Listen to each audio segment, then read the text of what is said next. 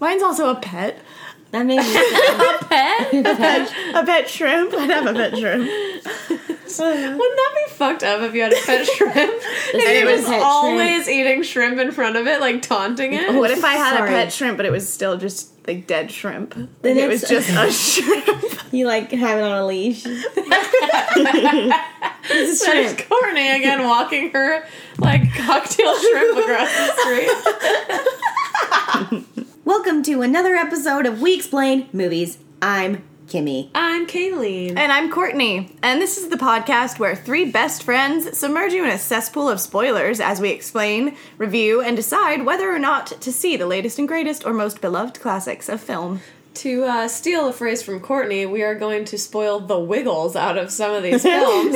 so if you don't want certain movies spoiled for you, then you can check our Instagram or our Twitter at We Explain Movies for spoiler timestamps. This is the episode where we're going to talk about Swiss Army Man. So if you haven't seen that and you want to see that first, then go watch that before listening to this episode. Absolutely. We kick off every week with uh, some questions wherein we might spoil other movies. So, like Kayleen said, check out those timestamps. Uh, first question of the episode What did you guys watch this week? Ooh, yes. Okay. I mine's pretty quick. Yeah? I tried to watch what is that movie called? While We're Young. While We're Young with Ben Stiller, Naomi Watts, and Amanda Seyfried, or however you say it, and Adam Driver.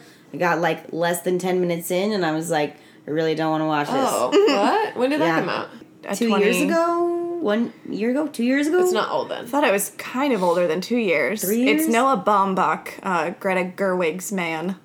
And then he directed her movies like Frances Ha. Oh, interesting. Yeah. Yeah, it was awful. It was awful. Why was it so bad? Why'd you stop it? I just like I felt like everybody was doing bad acting. Ben Stiller was like saying lines, and I could just tell that they were lines.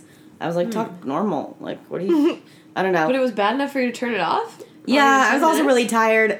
Okay. like you just felt like it wasn't I was like- actually a choice that you wanted to be pursuing right then. Yeah. I wanted to watch it because Adam Driver, hello, but I was just like, it wasn't enough. They had like crappy tattoos. Like every character had crappy tattoos for some reason. Like Naomi Weird. Watts had like a barbed wire wrist Oh. tattoo. I'm like, is that real? Does she really have a that?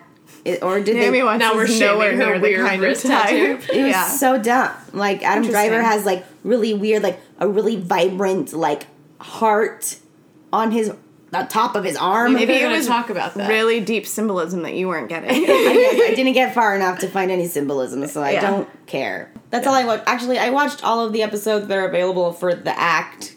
Ew, you watched all of them? Yeah. Wait, did you uh, actually? no, I'm, I'm waiting for the last couple to come out. Oh. They haven't come out. They're releasing it week by week. Yeah, I think so. Okay, well, how did you feel about it? I think it's interesting. I mean, I never watched the documentary or knew anything about the Documentary actual is crime. so good. yeah. It just it just bums me out because it's a true story and the true story is so interesting. Like, do you need more? Do you need Anna Sophia Robb? Rob, Do you need Joey King? Like, do you need Patricia Arquette? is this because of your vendetta against Patricia? I have a vendetta against her now. To be fair, her character is not very differently played than the one she does in Escape from Dannemora. Uh, And she also, seems like the same That's person. Yeah. I feel like she's kind of been doing the same thing since Boyhood.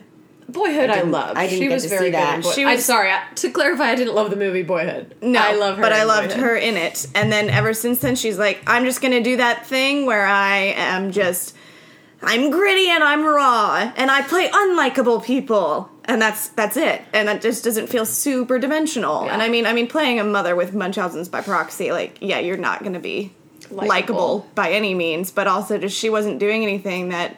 I, I saw one No, episode. Didn't make me. didn't care for it. I, I don't sympathize for her character at all. So That's what I'm saying. like, She's only you choosing know, those roles. When Joey Yeah. King murders her, um, inevitably, I'm gonna be like, sweet. That's what I'm waiting for. oh, you haven't even seen that yet? no, Has uh, I'm at the episode where Nicholas Godejohn come in yet? y- yes, he shows up and he's like, Victor's here, and then like it's the night of the murder, and then that, Oh. and then you know before he comes in the door, that's the end of the episode, and I was like, there's no more episodes left. Like, is this the end of the season?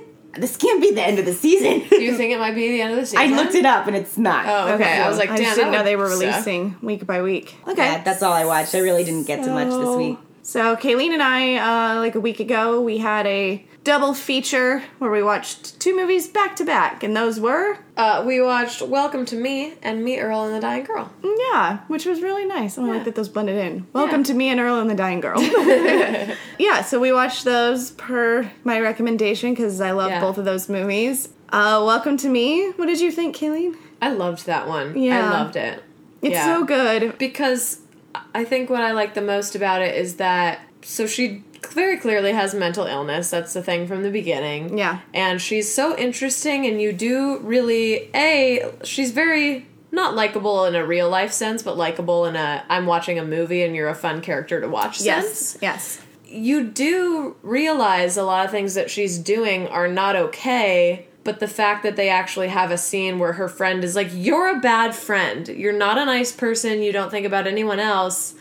And i just really like that to have a mental illness and to try to deal with it is very difficult but there's a point where we can't just sympathize with anything that you do. Exactly. You're, yeah you know. that doesn't it doesn't excuse she says actually what's her name? Linda cardellini, Cardellini, yeah. has a line where she says um, i'm so sorry you feel so much pain but you're not the only person who feels pain Yeah, which is great. Yeah. and I think it's just something she needed to hear. Absolutely. And it's it's important that that is addressed. I mean, it's it's the kind of same thing with like.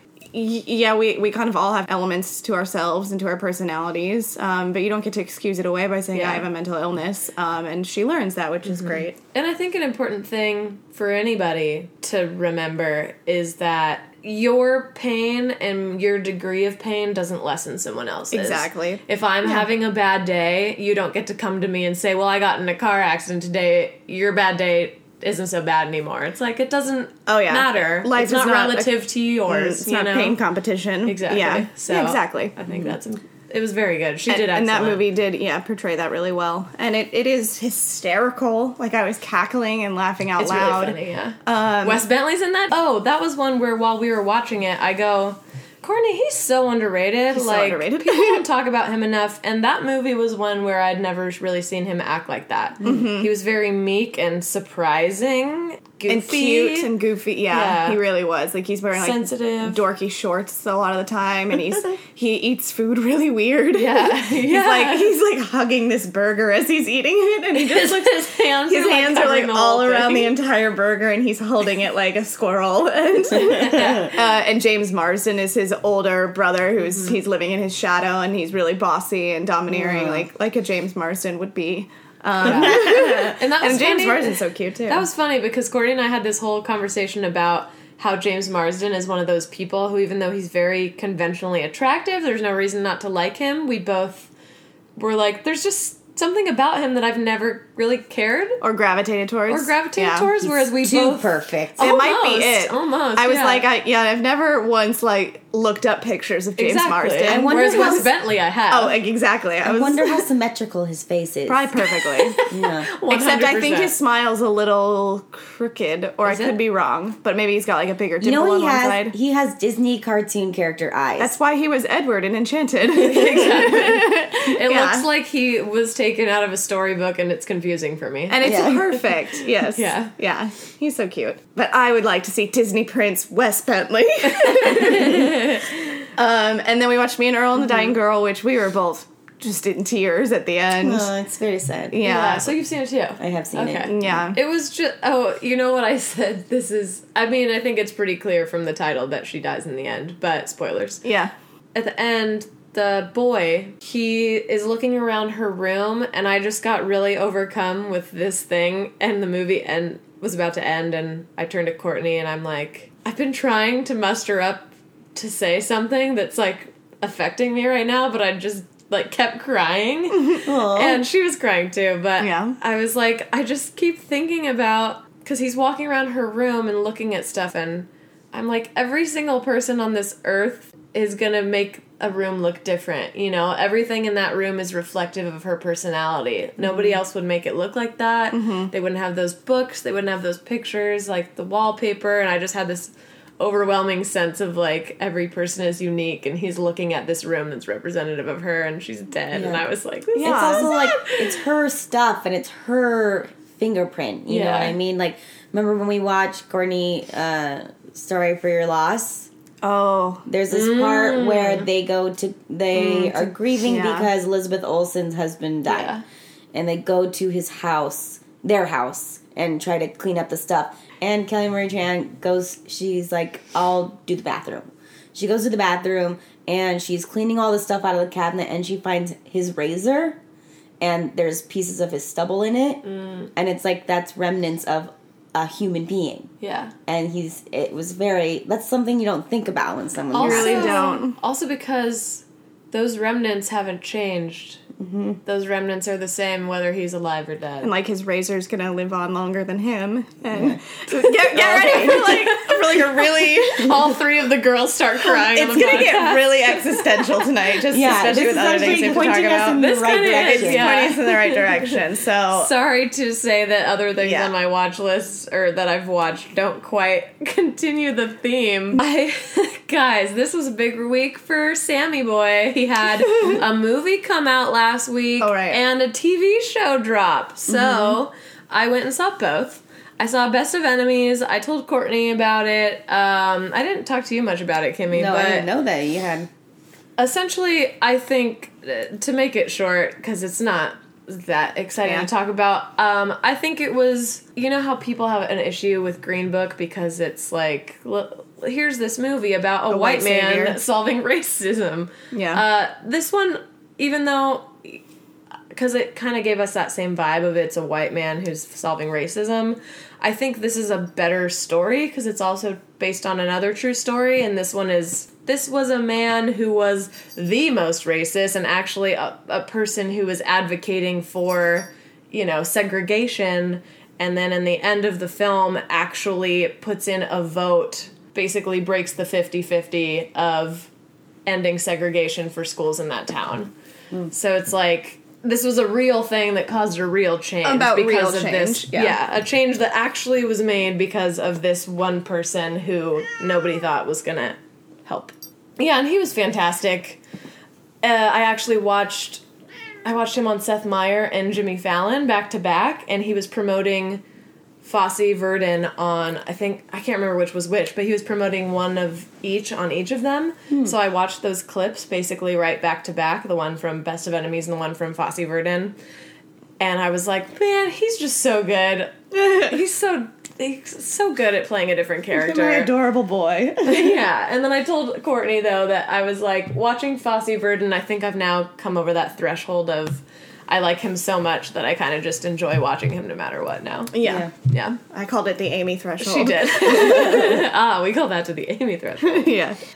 Oh, and then I watched Bridesmaids, another Kristen Wiig. Nice. Yeah, Bridesmaids is so funny, you guys. it's so I good. just recently watched Bridesmaids. So did I. Whoa, you guys. That's weird. Yeah. Hilarious. yep. And I, I always know that it is, but I never really get the urge to watch it. And I, I was know. just cracking up the entire time. Oh, it's Kimmy. so funny. Kimmy went to a wedding, and didn't you say you guys all were gonna have shirts with bridesmaids quotes on them? That didn't end up by happening, Aw. but that's where I watched Bridesmaids. My sister and I in the hotel room. It So you watched it this last week? yeah, it, me too. Oh, nice. it turned on on the on the hotel TV, and we were like, oh, sweet. And we were just talking about watching movies in hotel rooms. yeah. yeah. Wow. It's almost like we talk to each other all the time. this was on cable. It was not on demand.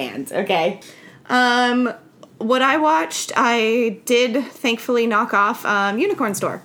I was excited that you watched that. Yeah, and I would really love to talk to someone about it, so please watch it. I was gonna watch it this weekend, but then obviously Yeah. I ran out of time. because it is just it's a messy movie. it's it's not perfect, but what I really liked about it was definitely just all credited to her of her directing and the style. My biggest issue with the movie was the writing. The writing was not good. Um, it was very.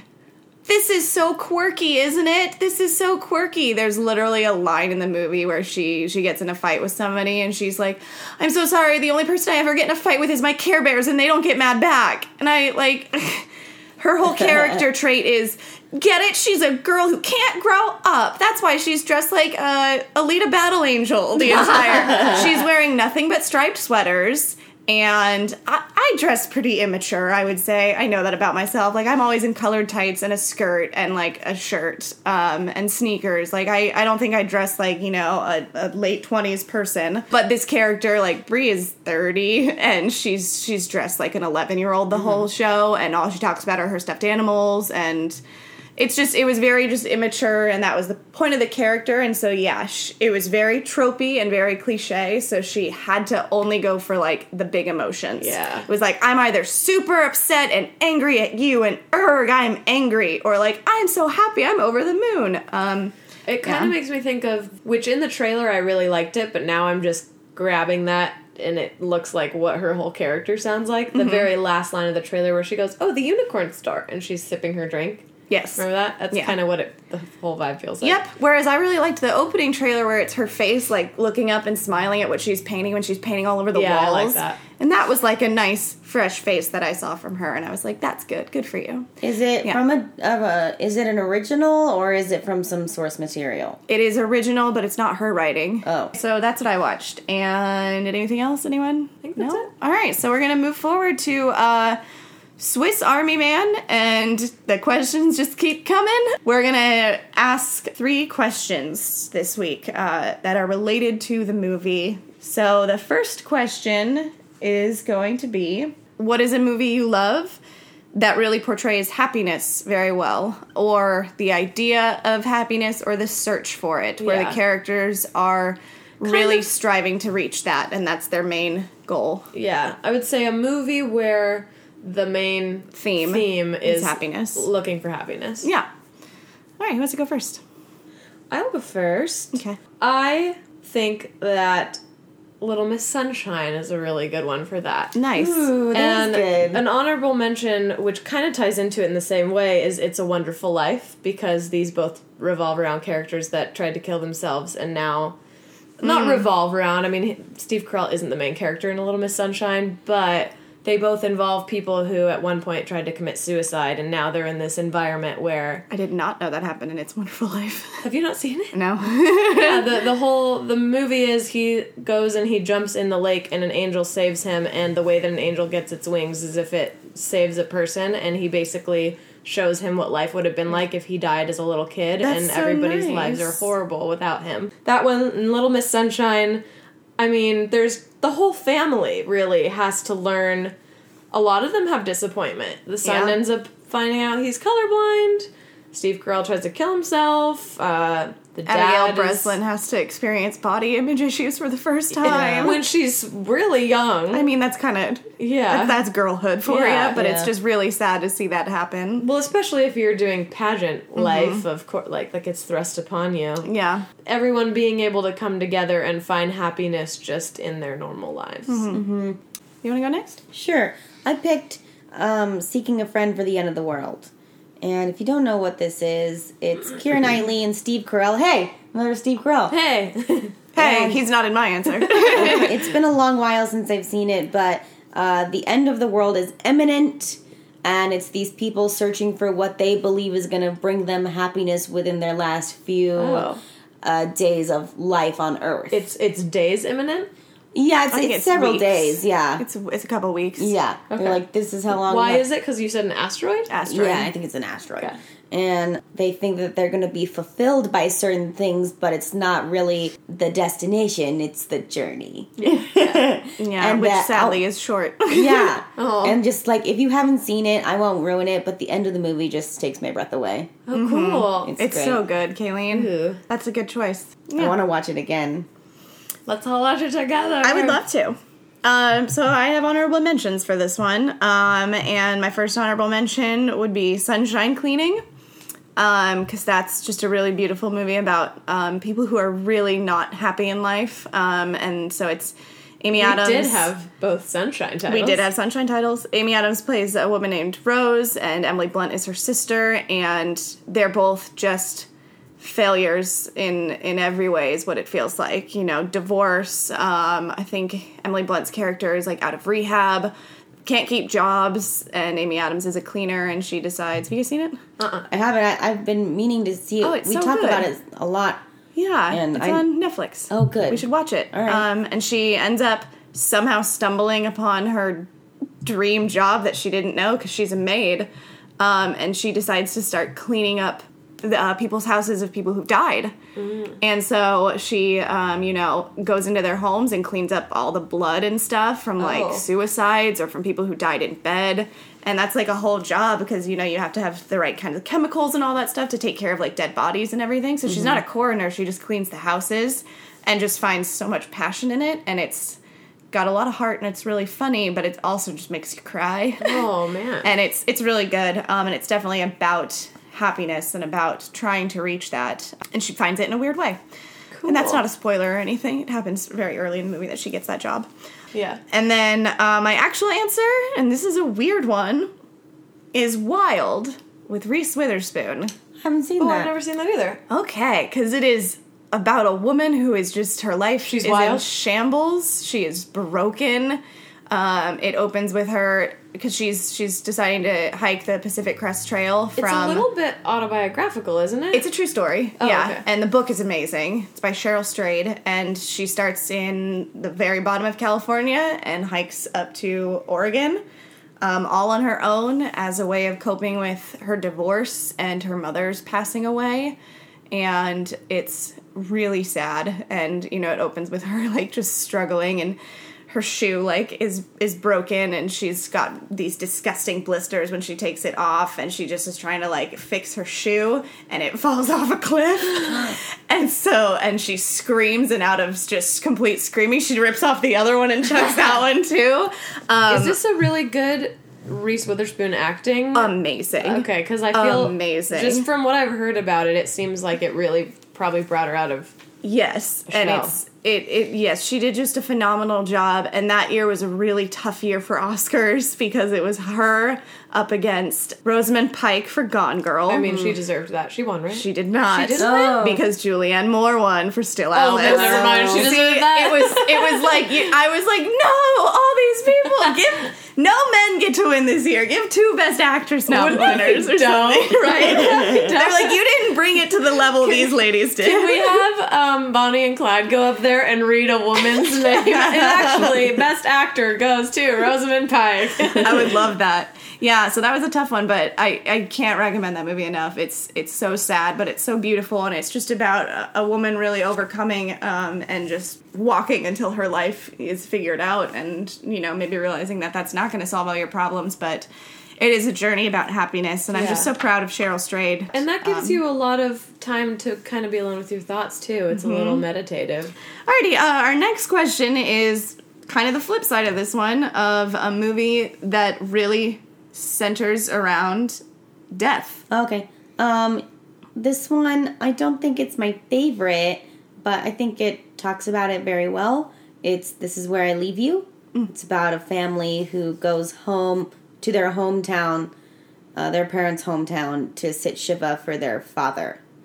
And they are all very different siblings, and they're dealing with their mother who's um, accepting the grief a little better than everybody else, and you see in what ways that they're damaged and which ways they flourish and how they personally deal with this passing and just the different ways that people deal with grief and coming to terms with that and acceptance and and stuff that you've done in your past because they come home to their hometown and mm-hmm. there's stuff that comes up there that's kind of like reminiscent of their past and like oh yeah I remember when this you did this and they just have to kind of commiserate with that and then coming together and moving on past the, I think the ad- death. adult sibling relationships aren't that explored very much in movies. I So that's agree. pretty Skeleton cool. Twins is Oh, that so right? good. Yeah. Yeah. Cool.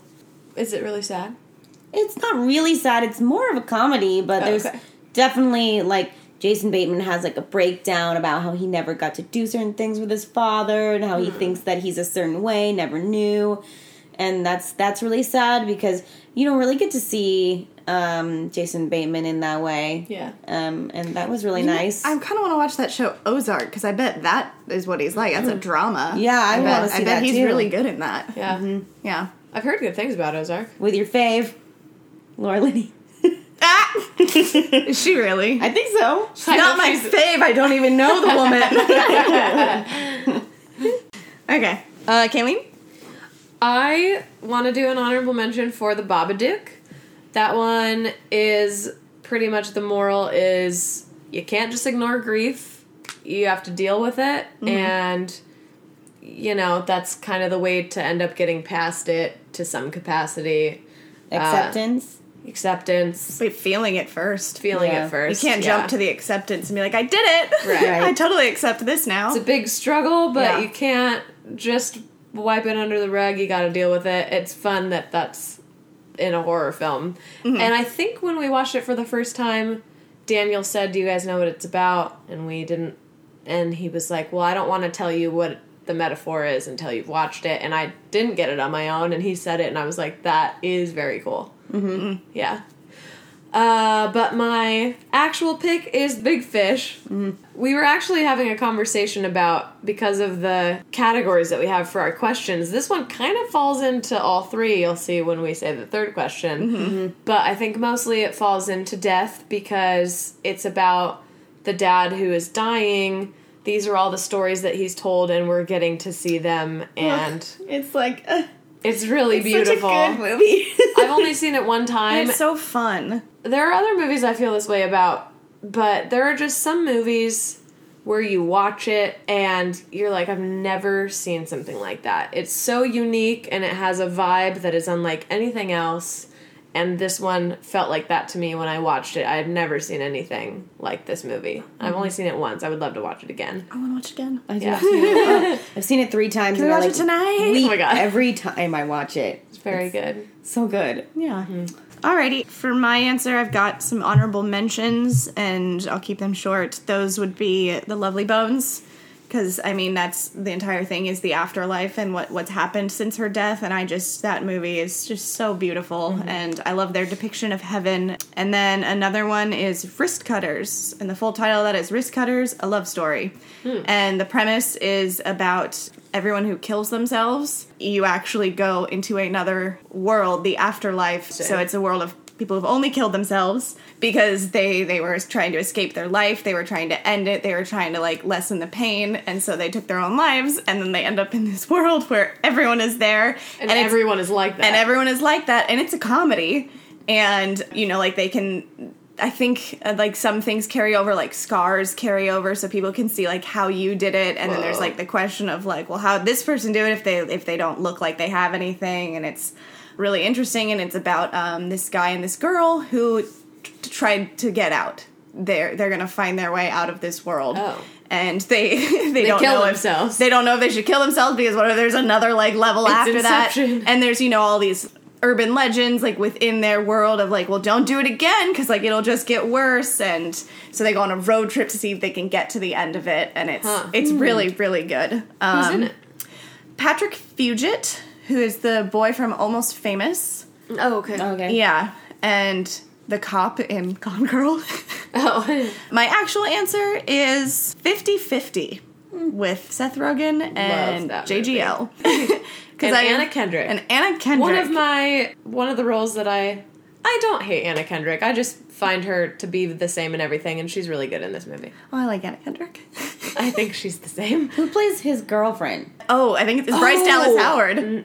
Is it? Yes. Is it? Yeah, who dumps him when she Yeah. finds out that he has cancer. I Funny. think that's true. I'm pretty sure it's Bryce Dallas Howard. Right, right. And so that's just a really, really good movie of facing your mortality, like so close. And it's about, you know, a guy who's so healthy and so, so vibrant in his life. And then this happens. But then you also kind of realize that he wasn't living life to the fullest. He's kind Yeah. of a scaredy cat and he's, he's really been shying away from so much in life. And this like pushes him out of that. And I've only seen it twice and left like Same. a huge gap in between my seeing it. I saw it in theaters and then years later saw it again. And so I kind of forgot a lot. So it'd be nice to watch it again and be like, oh wow. Because yeah, I totally forgot about the whole like Mm-hmm. Bryce Dallas Howard situation. I do remember having the thought of it kind of shines a light on, you know, a lot of times when people that you know or friends of people you know have cancer, it's always, oh, they're doing so well, they're so strong, Yeah. look at their positivity. And he's totally, this sucks. I hate this. I want to mope around and feel sorry for myself. Which is a lot like what um Like me and a- Earl like a and the- human. me- yeah, me and Earl Yeah. and the dying girl. Like she's she doesn't want to hear from people like God has a plan for you or like you're doing so great, stay strong. She's like actually today I just want to watch movies all day and Yeah. cry. Yeah. And yeah, that's fair. I feel like there's so many good recommendations coming out right now.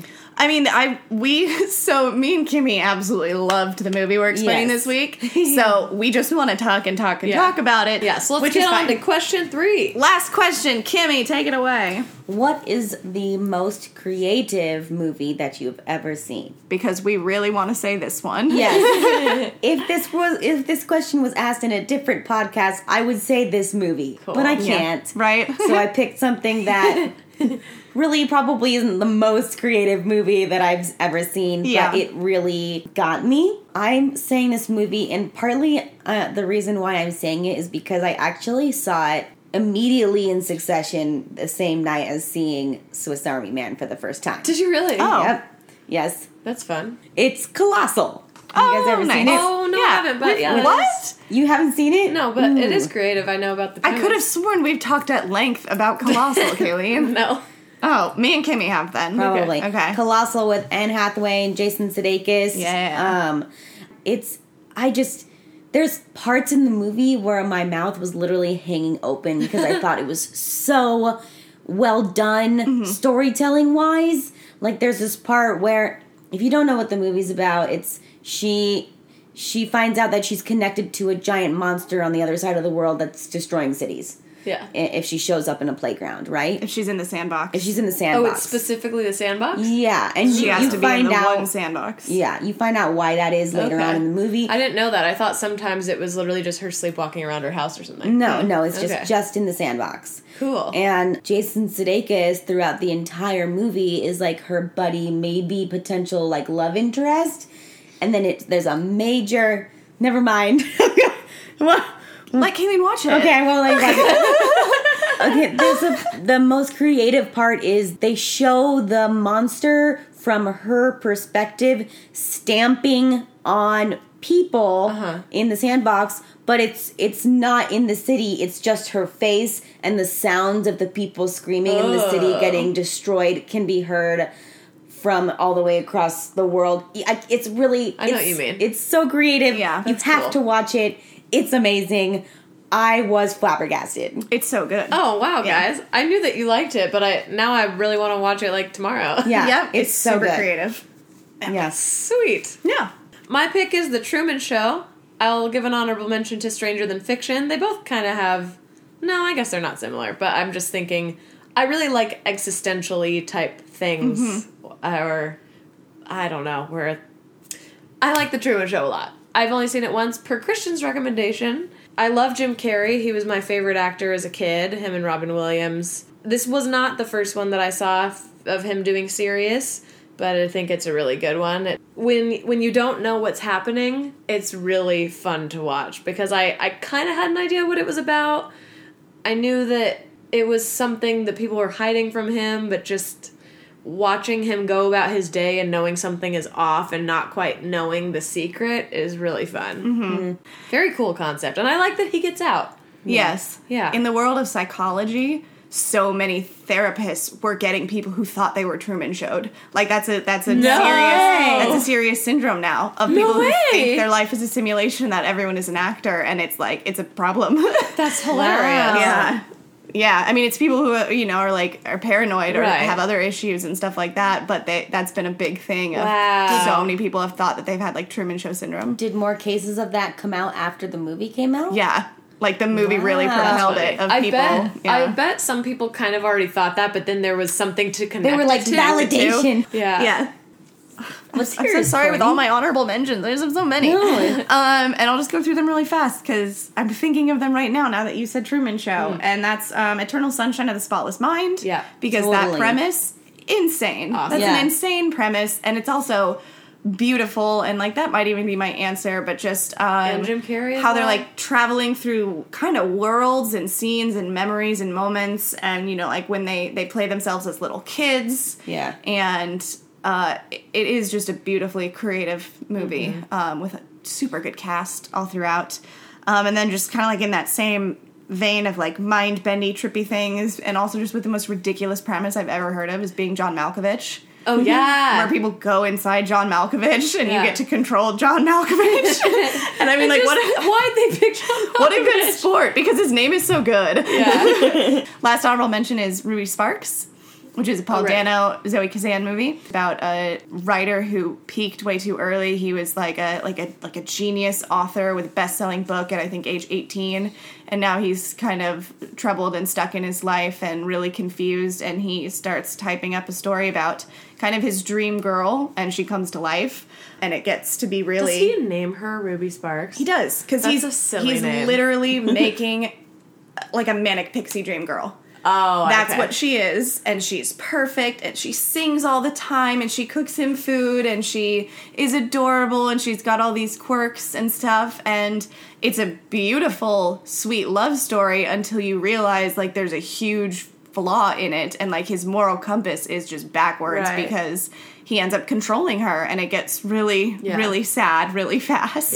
Yeah. She clearly doesn't have a choice in the matter. Damn, that Um, sounds really good. it's Ooh. amazing. This is a little bit off our podcast topic uh, or our podcast theme, but that just makes me really want to recommend that people read BJ Novak's book of short stories, One More Thing, Mm. Yeah. because the story that has that title, One More Thing, in it, I think Yes, it's called it's either- Sophia. It was the best story in the book, and it kind of deals with that same kind of question, and it was so amazing. Mm-hmm. Yep.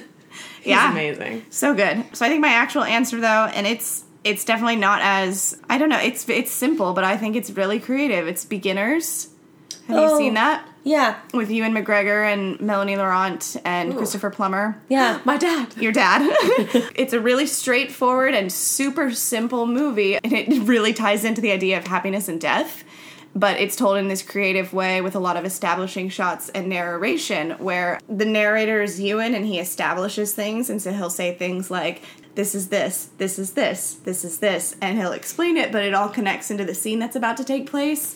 You know, like, this is a person crying, this is a person happy, this is what a quarter looks like. Oh, that's funny. And, then they all yeah. appear. And then they all kind of come together in it, or they all have to deal with like an overarching thing that is established in the scene. Um, and I just remember when I watched that, I was like, "You can do that! You can you can do that in a movie? what? What's You can do whatever you want. It's And- the same as they. It's the the same person who made 20th Century Women, right? Yes, Mike Mills. Mm-hmm. Um, and there's a scene in Swiss Army Man, which we are going to get to talking about right now, that is just like that. Cool. Where he is narrating and showing you things as he's explaining it. So Kind of like snapshots or slideshow. Yeah. yeah, which we've talked about. Like it's just oh. that style thing. I will say we talked about Vice when we were talking about voiceovers. Mm. I loved the little edits they did, and most importantly to me, the teacups. How mm. they were getting placed Oh, and throughout stacked the and film, stacked and stacked. and then they fall. I really so loved the game pieces that were put out for Oh, when yes, they're when they're like establishing Yeah. where Dick Cheney is in every part of the government. Yeah. yeah. All right, to begin our discussion of Swiss Army Man, Kayleen, what do you think Swiss Army Man is about? Yes. What do you think? Wow. Well, I didn't watch a trailer in preparation for this, but I have seen trailers.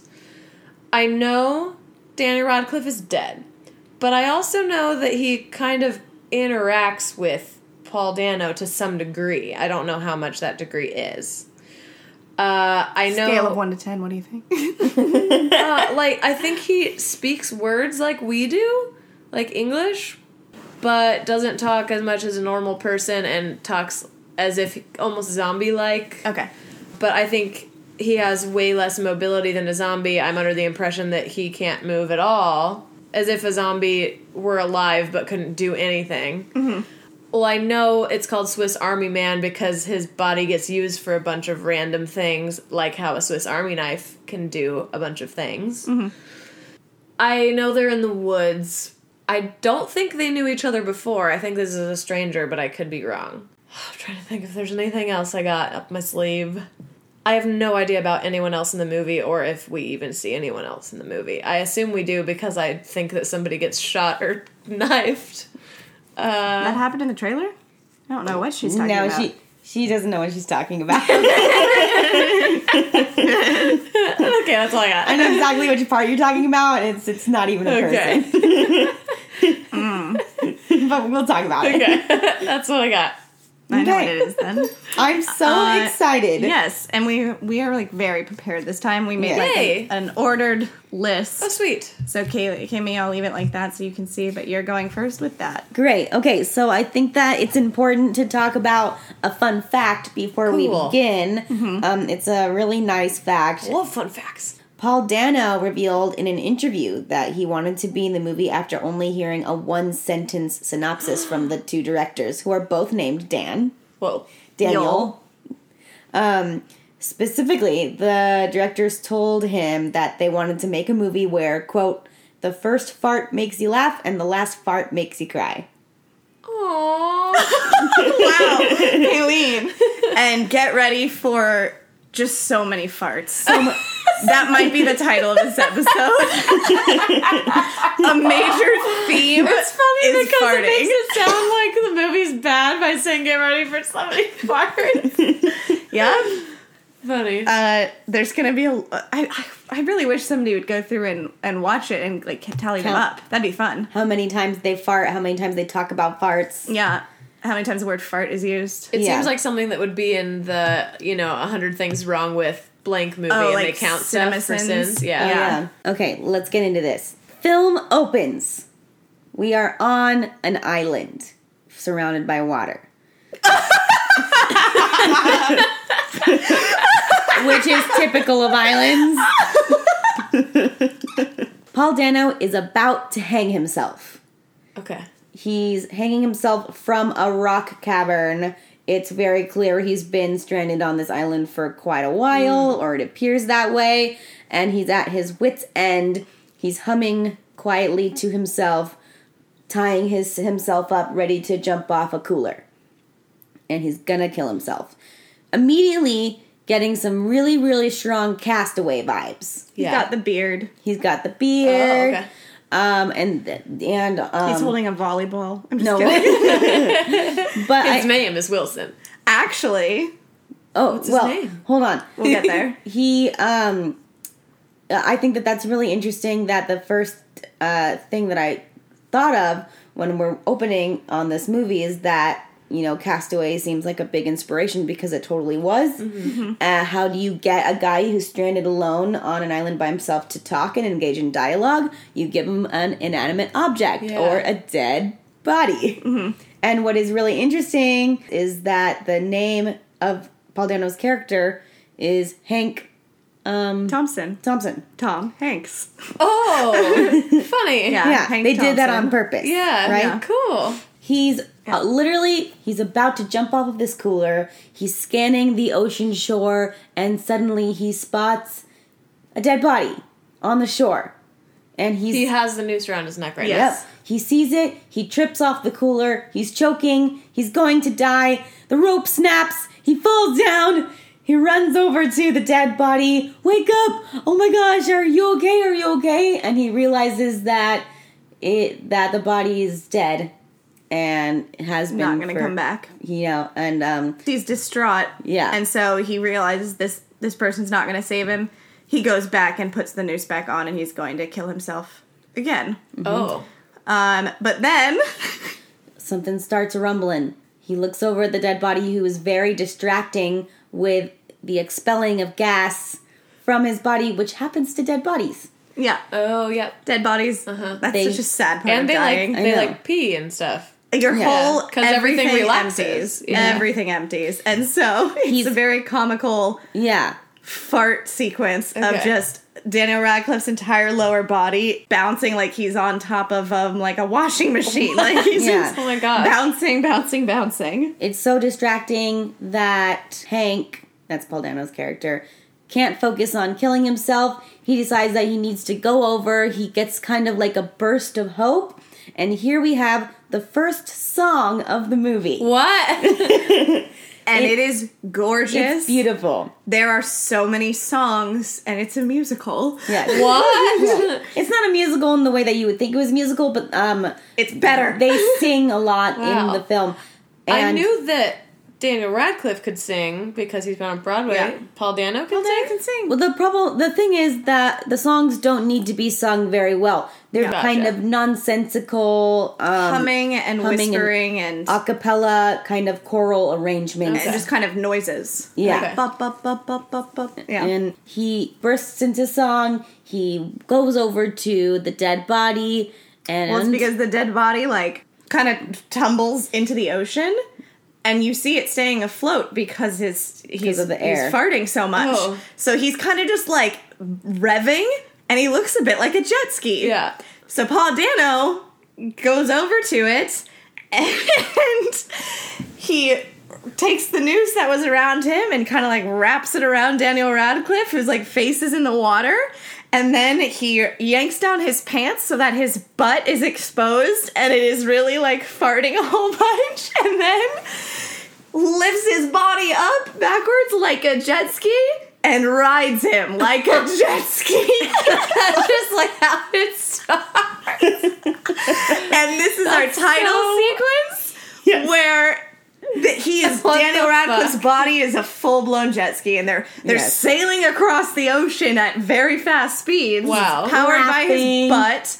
Paul Dano And is laughing. Paul He's laughing Dano, yeah. hysterically. He's It's the opening. It's the opening credits, and you see Paul Dano cheering and like holding like the reins on Yeah. Daniel Radcliffe with salt water in his face, wind blowing in his hair, and he's cheering and he's smiling. And then it says Paul Dano, and then it goes down to Daniel Radcliffe, whose face keeps smacking the water, and it's Daniel That's Radcliffe. so funny. Swiss Yep. Army Man. Swiss Army Cool. Man. Title sequence. That's what we're dealing with here. Yep. Next thing we wanted to talk about is just a major things that are coming around in this movie are beautiful cinematography shots.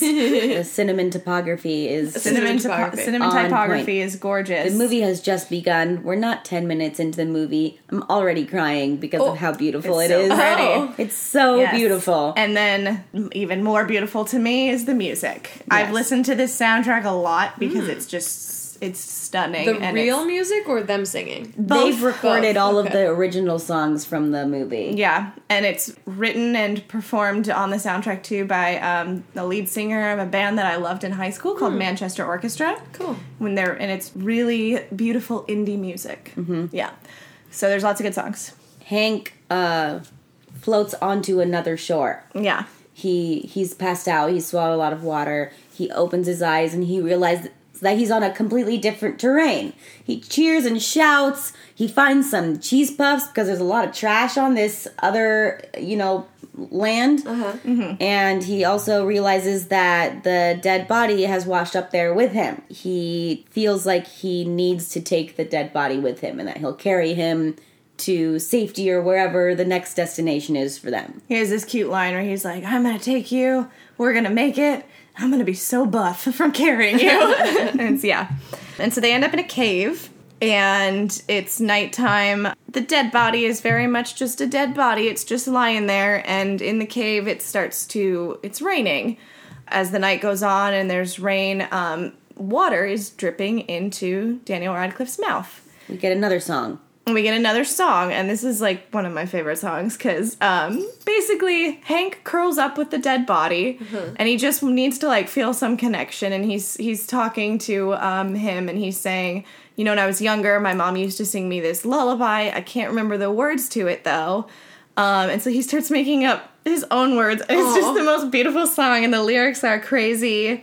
I'm fucking crazy. I thought I was rescued, but you're just a dead dude.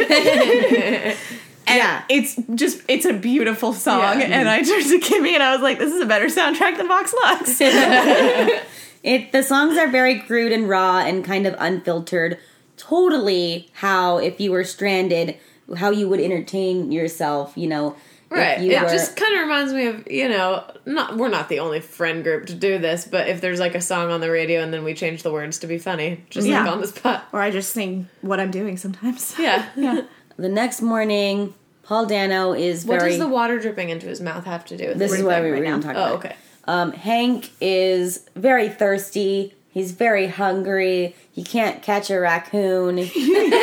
He goes over to the dead body and pushes on it slightly. Well, first it starts kind of like throwing up. Kind of throwing up water so is kind of coming out of its mouth. He's like, "What the heck?" He goes over, Like kind of the way a person drowning would. Yeah. yeah, except for he's really uh, immobile. He's Right. not. It's so just it's water like, expelling out of his body. Okay. Yeah. and he goes and pushes on his chest and a fountain of water shoots out of his mouth he freaks out he finds a cup he gets he gets it underneath the dead body's mouth and fills it up and smells it and tries to check and see and make sure that it's safe and he drinks it and it's real water and he keeps pressing it he's screaming and shouting yes i have water And it's a comical, like, fire hydrant amount of water Oh my gosh. shooting out of him. and that's his first use as a Swiss Army man. Mm-hmm. Yeah. Technically, the first use was as a jet ski. True. True. Wow, it's like you've seen the movie. and so basically what is happening now, he's he's really talking to the dead body a lot and he then decides he's going to make the dead body talk. And so he grabs his mouth and he like pulls out his tongue and he's like moving his jaw and pretending to have him speak. air was coming out and it sounded like It sounded like something was happening. Oh. sounded like noise was trying to escape the body or something. And so he thinks he's trying to talk, and because he's, you know, kind of raspy and just making these sounds, Paul Dano um, says to him something kind of mean about like how you can't talk like that, you can't go through life mumbling. And then he says something that's going to be repeated I sound like my dad. Like when I was younger, I had a hard time Oh. speaking, and my dad would always try to fix it. And so there's like this whole idea and theme that we're gonna get into about just trying to like fix our flaws and uh, or hide them.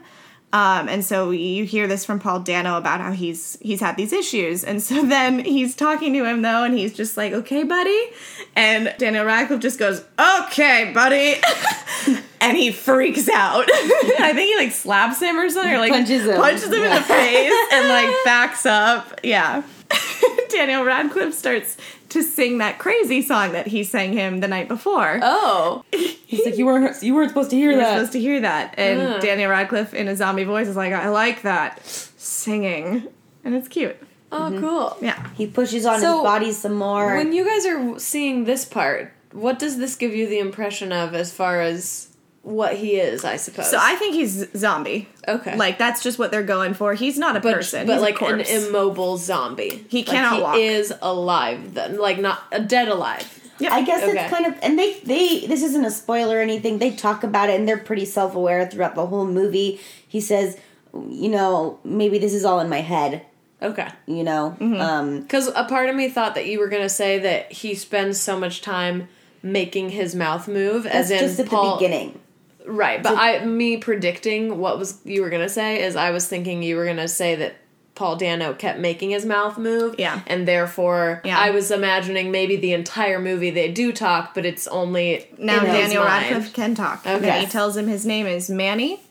Which I think there's- is pretty funny. It is funny because Swiss Army Man. Manny. Man. Man, Manny. Fun. He's like a mannequin. He teaches Oh, mannequin, yeah. Hank teaches Manny how to talk, and suddenly he's very he's pretty fluent at speaking. And Uh-huh. as the movie goes on, he gets more and more articulate. Oh, Mm-hmm. cool. He still sounds Yeah, dead. Dead. he yeah. still sounds dead. It's not like in a an annoying or distracting comical way. It's just that's his That's character's voice, and it's it's really good because he doesn't really ever move his jaw, so Mm-hmm. he's kind of always talking Mm. without moving it very much. Uh, what you wanted to talk about next because we're getting into the trash sequence, so you want to talk about that? I like that. Oh, yes. The trash sequence. So now Manny is, you know, animate, okay? yeah. And um, Hank realizes that Manny doesn't really know anything about life and he doesn't know a- anything about existing. So he launches into this huge montage about trying to explain to Manny every little detail about being what being alive and being a human means. There's it's you have to watch this. you, you, you have to watch When we wrap Katie. round two, this is the one you're watching. Okay. I mean I'm down. and it's on Netflix. Yeah. It's so intricate what happens next. These jump cuts and quick montages of explaining things in so much detail so quickly. Is this There's- the one that you're comparing to your movie? Mm-hmm. Yeah, but even faster and even more creative. There's no way any explanation that we do is going to be able to cr- capture the creativity There's really of not this movie. because essentially they are surrounded by trash. They're on this island island in the woods. Now it's like they're off the beach and they're deep in the woods and there's trash everywhere. Mm-hmm. It's clear that people have been like camping there. It's clear they've just turned it into an absolute mess. There's junk all over the place. And so he uses it to explain things to him. And he does like really cool things where he's like, these are cheese puffs. And you see like the cheese Yeah. puffs. And then he talks about how all this trash is here. And that's another big theme of this movie is trash and like what we do with it and how it's worthless to some people. But one man's trash, obviously. Yeah. Um, and that's kind of what Manny is. Manny is a dead body, but he is having all these uses for it. Him.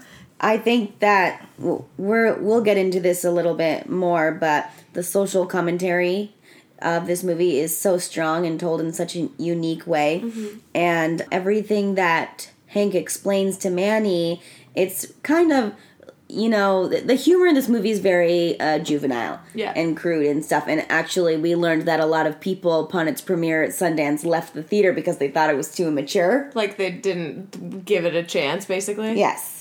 You know, it's not really a movie where you talk about where he explains life like and um getting really philosophical about it. Yeah. How do you explain everything about existence to someone who is experiencing everything for the first time? Yeah. It's like Manny's a baby, So he doesn't have any of his life memories. none. And that's a big part of the movie is helping him remember. And it's it's kind of fun because there's this that's a big trope in movies is like explaining to an alien Totally. or explaining to like an android or something and like you know like in ET he's Yeah, just showing him all my toys and all that stuff and then they do that again Eleven, Stranger yeah. Things yeah and it, it is just up to who the teacher is and so Yeah. he's like these are the things I'm going to teach you because here's what I have with this garbage Mm-hmm. and here's what I'm going to explain to you what kind of like my philosophy is as opposed to like the entire philosophy of the human race Yeah. While they're traveling along, Manny asks, What do you think I was doing all the way out here? And um, Hank says, You're probably just looking for happiness. That's what everyone does. Um, and so get ready for a lot of trash and a lot of happiness yeah. so Manny falls down on the ground and he lands right next to a Sports Illustrated. Oh, cool. and there's a bunch of women in bathing suits on there. They kind of talk about porn a little bit and looking at women, and uh, Hank says before the internet, every girl was a lot more special, uh, which is, I think, you know, important technology, social commentary. Yeah. And he kind of starts describing, you know, what someone might think about if they wanted to envision a life with that person in the magazine, aka masturbation, Yeah, yeah, yeah. you know, imagery or something like that. Um, and he says, well, maybe that girl's name is Jessie. And you love Jessie, and you come home and she's like has lunch ready for you, and it's just and when when you see her, the hair on the back of your neck stands up, and it's so awesome, and something is happening To Daniel. to uh, Manny. Manny, sorry. You look at his pants, and he's got this crazy boner. It's like it's moving all it's around It's moving all All right. around, like un, uh, just ridiculous. like twitching yes. Um, and we get some beautiful boner music that comes along. There's a with really this. pretty boner song. um, and the reason the song is there too, and I got to talk about the song for a second, because while he was explaining life to him, he's trying to conjure up memories for Manny's for Manny, and he's saying like.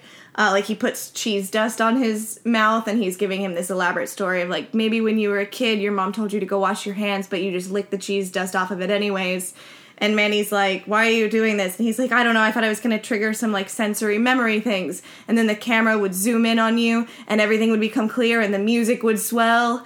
Do do do do do do do. And so Jurassic Park theme song is going to be used a lot. Oh. a cappella. And Manny just looks kind of lost, and he's like, "What?" And he goes, "Jurassic Park. Don't you know that song?" And he goes, "No." And he just goes, "Laura Dern." Jurassic Park. And Manny Laura Linney, Jurassic Park. Manny doesn't say anything, and Paul Dano has this great line of, "If you don't know Jurassic Park, you don't know shit." and so then when the boner music comes in, it's like the boner um, actually turns out to be a. a compass. It can point Oh. north. It can It's pointing in the north. right direction. That's it's actually not. I don't even think it's north. I think it's just telling Towards- him where to go. Okay. Yeah, because it, it's going like all over the place of like follow this path. That's hilarious. Uh, but it can only work if he's got a boner, so they kind of tie a Oh. string to the Sports Illustrated and put it out in front of Manny. like a donkey with a carrot. Um, and Yeah. following it, but suddenly it stops working. And he's like, "Oh, you know, I don't think that uh, it's working anymore."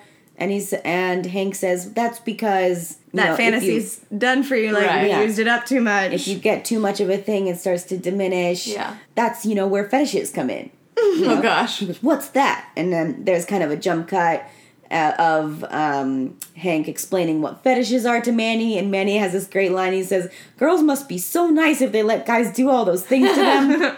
and he goes, "Yes, yes, they are, Manny." That's so funny. I thought that was pretty funny. Yeah, that is cute. Um, and so, yes, we're taking a break essentially of now. Um, this whole time, Hank has had a cell phone in his pocket, and Ma- Manny has had a cell phone in his pocket. And Hank, when he finds the dead body, like takes the cell phone out and looks at it. Um, and there is a photo on the cell phone, like the lock screen, is a picture of Mary Elizabeth Winstead.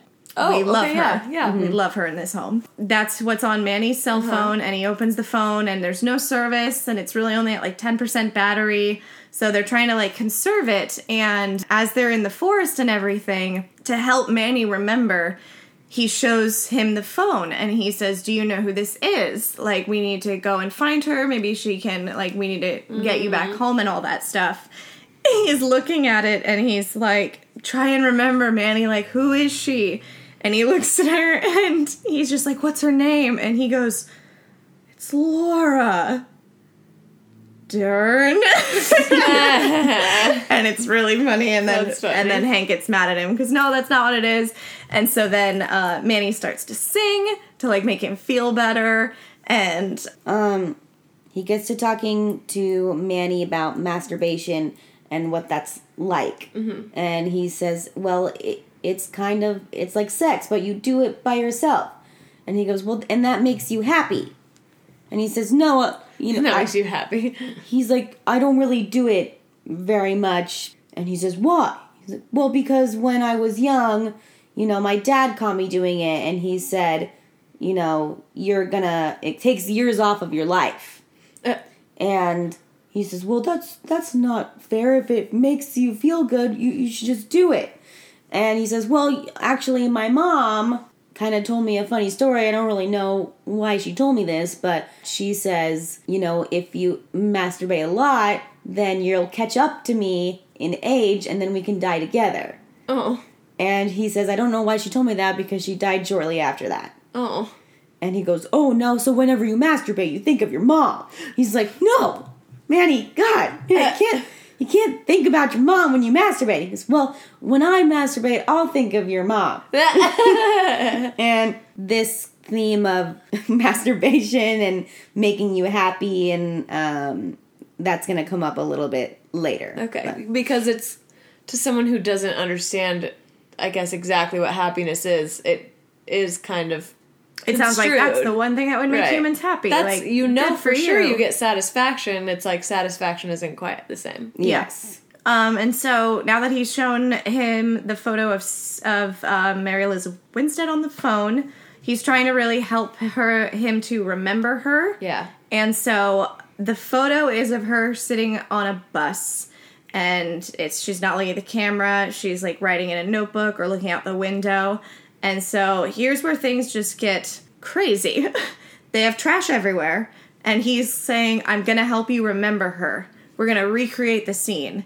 And they use all the trash that they have, and they build the most intricate, gorgeous trash bus Oh. Yeah. like Huge, huge, a life-size huge life-size Cool. trash bus. Um, and he sits. You say they. Does he use Daniel's body? no, it's kind of just cuts, and now we have a trash Oh, bus. W- He'll use Manny for other things. Um, so Manny, he he sits him down on the bus, and he says, "Look over there. Don't you see her? That's where she is." And Manny can't really like use his imagination Mm-hmm. or picture it. So Paul Dano is like, "I will dress up like her." Oh. And so Hank puts on this trash wig, like made out of like straws and just other things, and shaves his beard and looks just like her, and is is sitting down next to him, and being all coy and like Yeah. ladylike. it's takes, really great. Takes the wig off and goes and whispers in Manny's ear, and then puts it back on. And so it's this whole thing where like the shots. You're either only seeing Paul Dano sitting or you're seeing him whispering in his ear mm. without the wig on. So it's this really cool just idea of there's no one else there. That this is the only way that it's going to work is for him to like be whispering and telling him how to talk to her Yeah. and then to be back there over there as her and then through that they kind of get somewhere. Mm-hmm. And there's this gorgeous moment of manny sitting on the bus the girl paul dano coming onto the bus and dropping like little acorns in the like change thing on the bus to like pay for the bus. Okay. and then turns and the sunlight hits her just perfectly.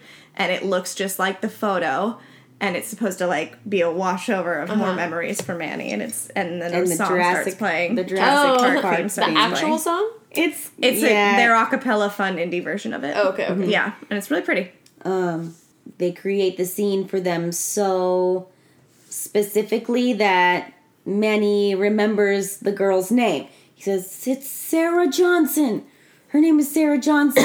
I need to get back to her, Hank. We need to get back to her so I can tell her that I love her and that when I see her, the hairs on the back of my neck will stand up just like you said. Uh-huh. And they have a great big party, right?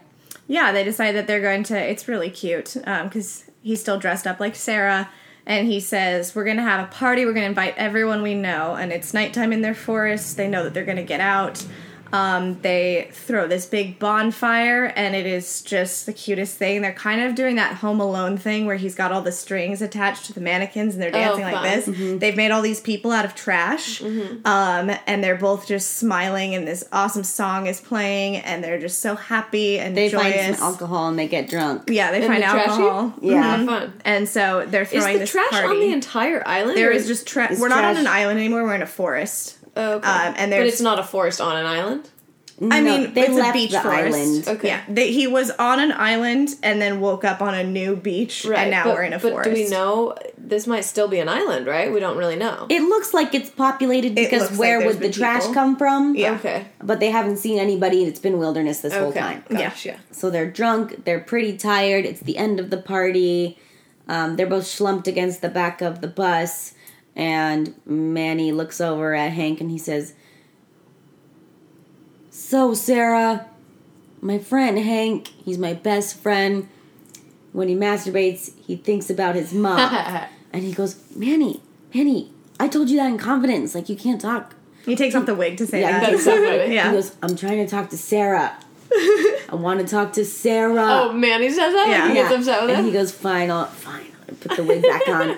And he says this beautiful story about how Hank is his best friend and how he thinks that he is afraid of death and that's why he can't masturbate and how he thinks that his mom would just want him to be happy and do things that make him happy and how he she would be upset to know that he can't make himself happy because he's thinking about her Aw. death. Yeah. It's like, wow, how did we get from talking to mas- about masturbation Yeah. to like death and grief and getting over all Yeah. that? It's very, very smart. Do we know how long ago his mom died? As when a he was young. Okay. Yeah. So this this just poses like a really interesting question because they're talking and everything and at some point Manny says something about why do we need to go back? Like I'm having a great time here with you. Because he pretty much is getting Sarah in this way but also Yeah. Hank's his best friend so he's got these two people who are really one.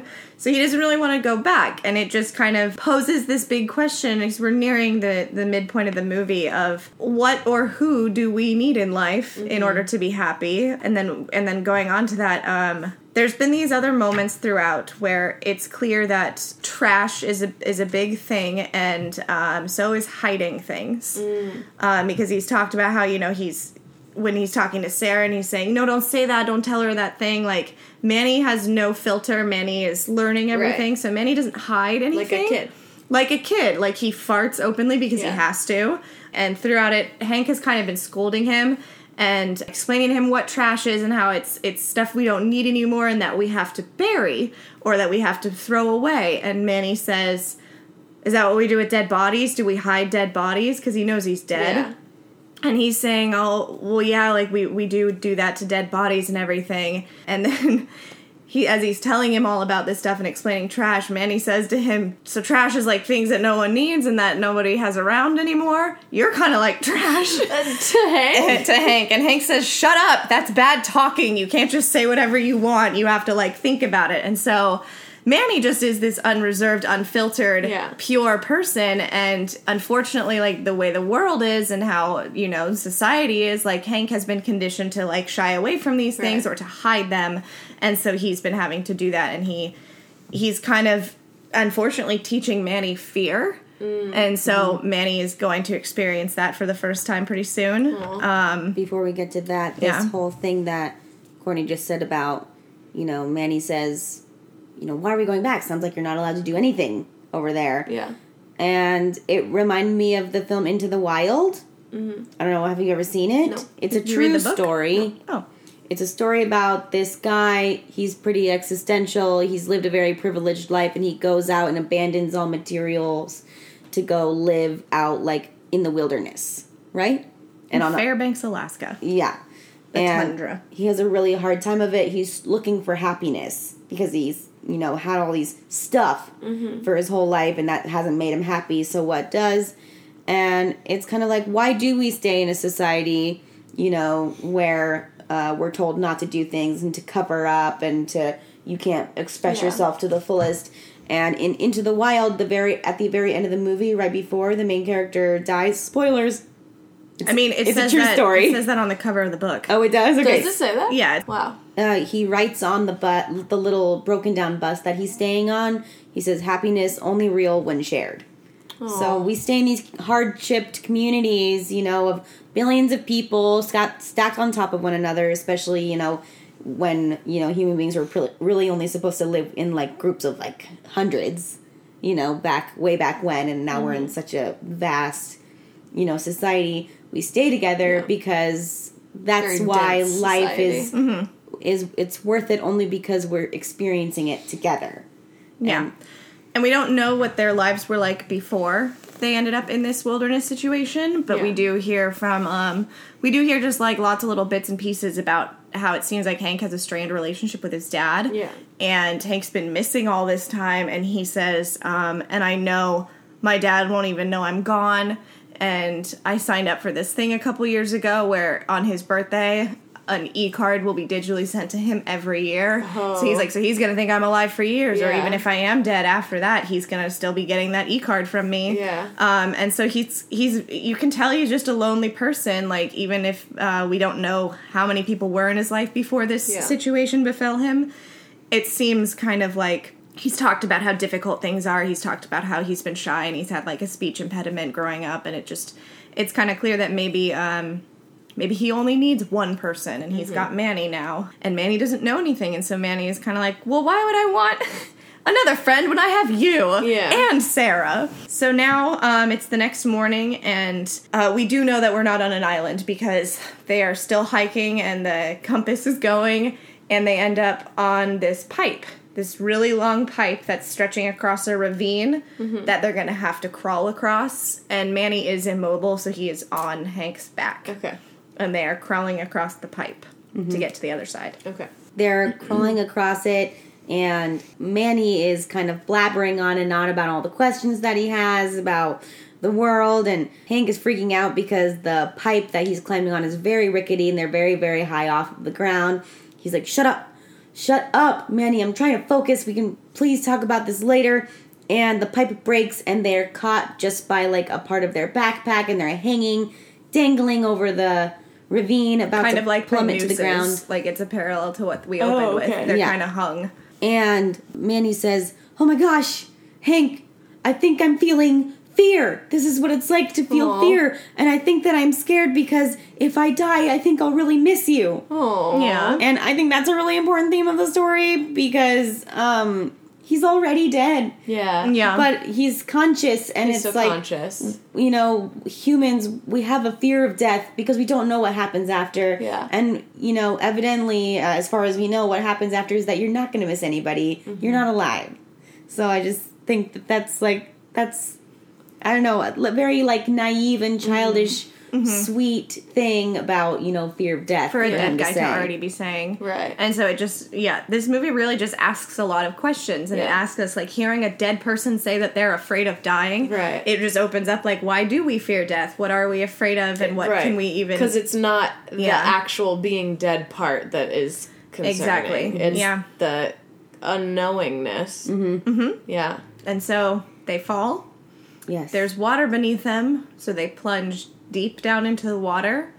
Um, and while we're underwater, it's um, this really beautiful song is playing, um, and it's got lyrics again, and it's it's very sweet. And as they're down there, Manny can't swim. Manny's just kind of floating, and he looks unconscious and actually dead again. And Hank is swimming down to get him, and Hank grabs him and like pulls him up to him, and they're still very deep in the water. And Hank kisses him. Like romantically?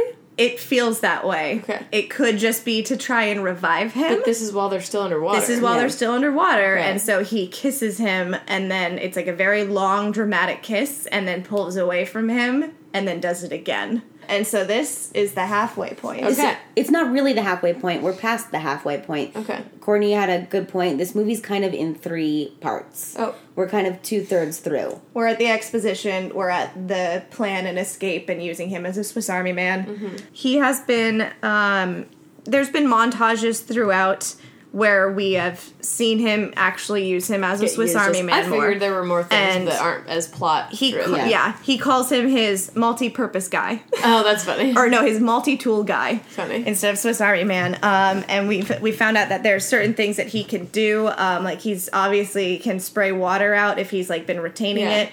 He uses him as like an actual shower. Like he hangs Oh. him uh-huh. up and like pulls on his. That's hysterical. and so he uses him as a shower. His arms are you know because of rigor mortis are really stiff. He uses them as like an axe or a machete. Like so that's what you're thinking. That's what you're talking thinking about. He's actually just chopping wood. Okay. yeah, he's chopping a whole bunch of stuff up. No, and heads off. the really cool thing is that his mouth is a gun.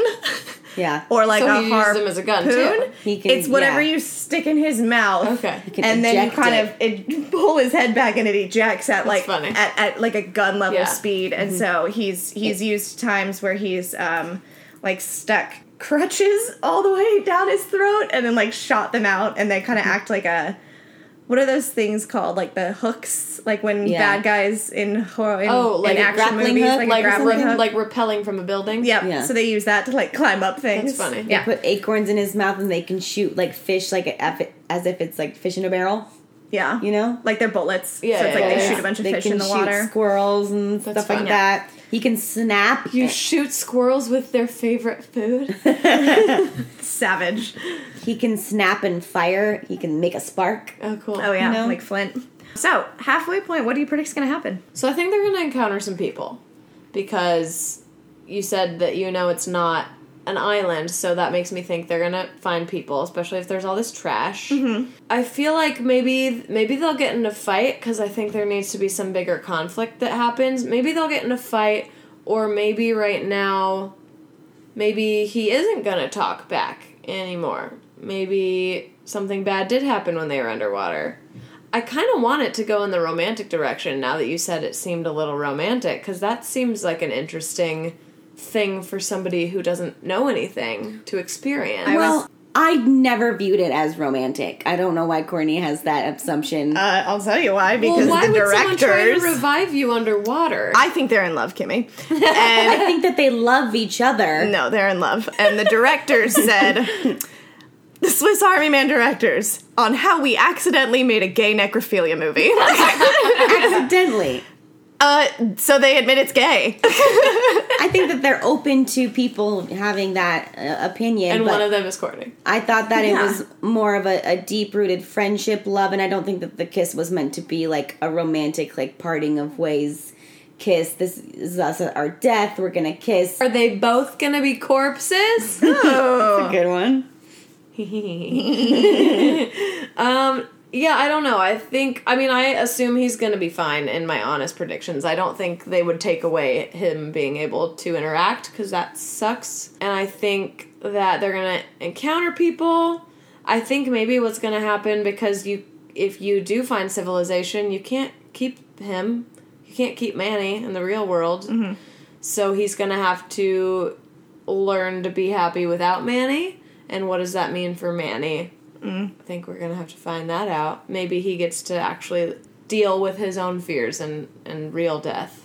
Manny. Yeah. Uh, That's all I got for that. all right, finishing off this one. We've come a long way. Right after the kiss. Yeah. Hank realizes as he's kissing Manny that he's actually getting oxygen Oh. from him and that they can breathe back and forth and also that he has air in his body still and he kind of smiles and pulls down his pants and Oh. farts and it literally ejects themselves That's with funny. his farts out of the water and there's this beautiful slow-mo shot of them and water is cascading over Daniel Radcliffe's ass Oh my gosh. It's like, they Yeah. put it in there, That's funny. you know? Yeah. And they make it to shore and they're on their merry way. Okay? Uh huh. And all while that's happening, picture just the most beautiful song you've ever heard. Such good songs. And then the next one, even more beautiful. It's they're the they're honestly all beautiful, and That's most of them are just narration of what's happening. Yeah. Like there's this really funny song when um like when they're having the, they're throwing the party uh the night before this. The song is playing and it's it's really uh, quite wonderful. It's they're making popcorn over a fire and the song is just pop pop pop pop pop pop popcorn.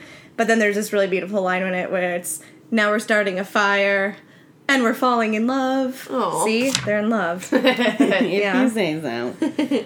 they're hiking some more. Hank says, I gotta pee. He goes up to the clearing and he takes the cell phone with him. And while he's peeing, a car drives by. Mm. And he's very shocked. So they're on a road. They're, you know, like how in the wilderness they have roads like cascading down into like, you know, depths of forest and stuff So like kind that. of like a dirt road.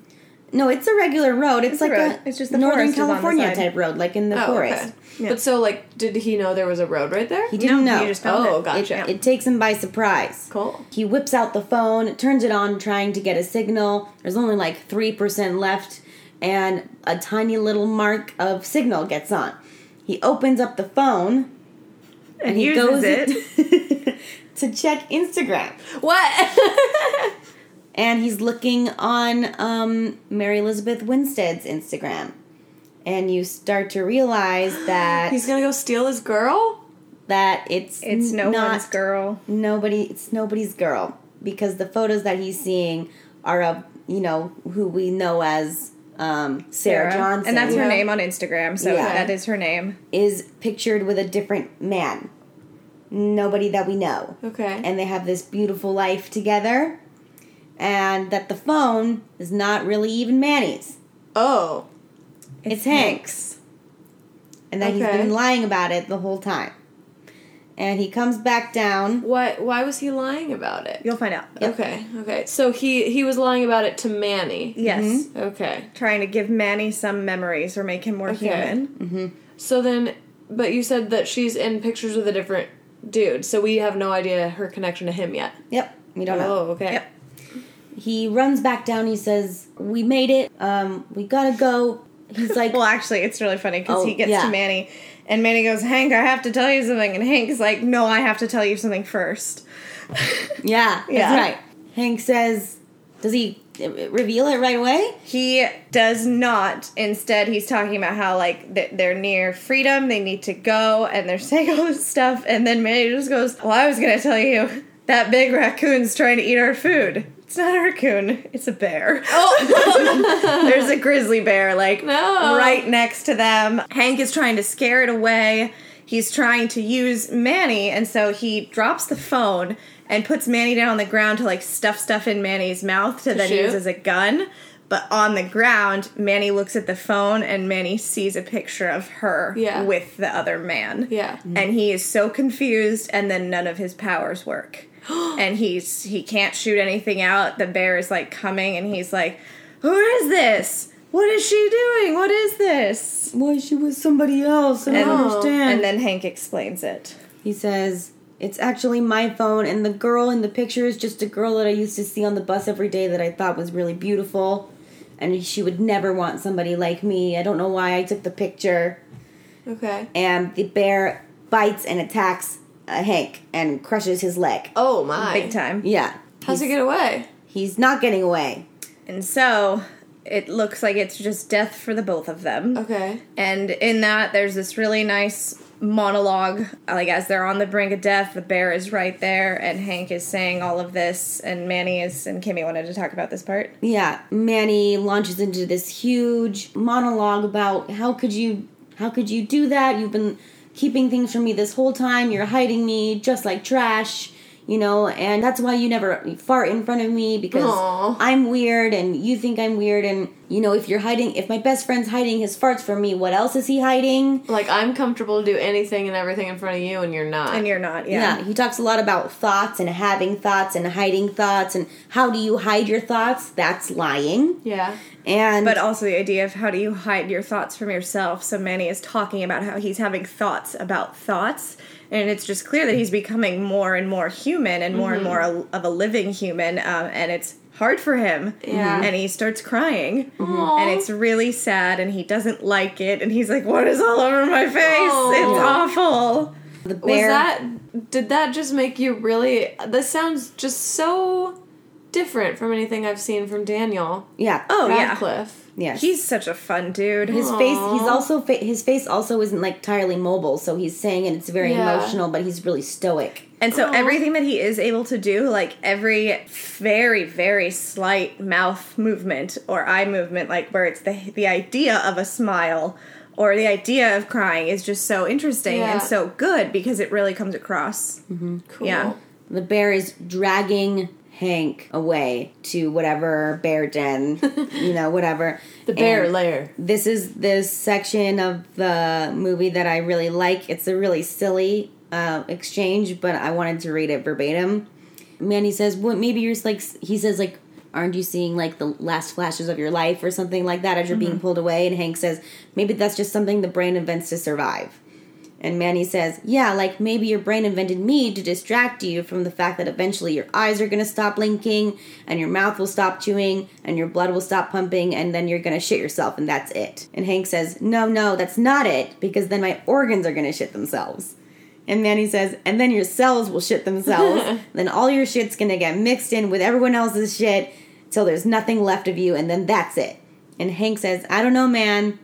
That sounds kind of nice. Everyone's shit mixing because then some someday some of your shit's gonna m- meet up with some of my shit, and we'll have something to look forward to, you know. And Manny says, "You're disgusting." but I think that that's kind of a nice like return to earth eventually, even though we're gonna our bodies are gonna subside. Dust to dust, Yeah. shit to shit. Yeah, shit. It's shit. kind of a comforting thought in the face of death Yeah. that you know it, this Yeah. isn't quite the end; it's just a different.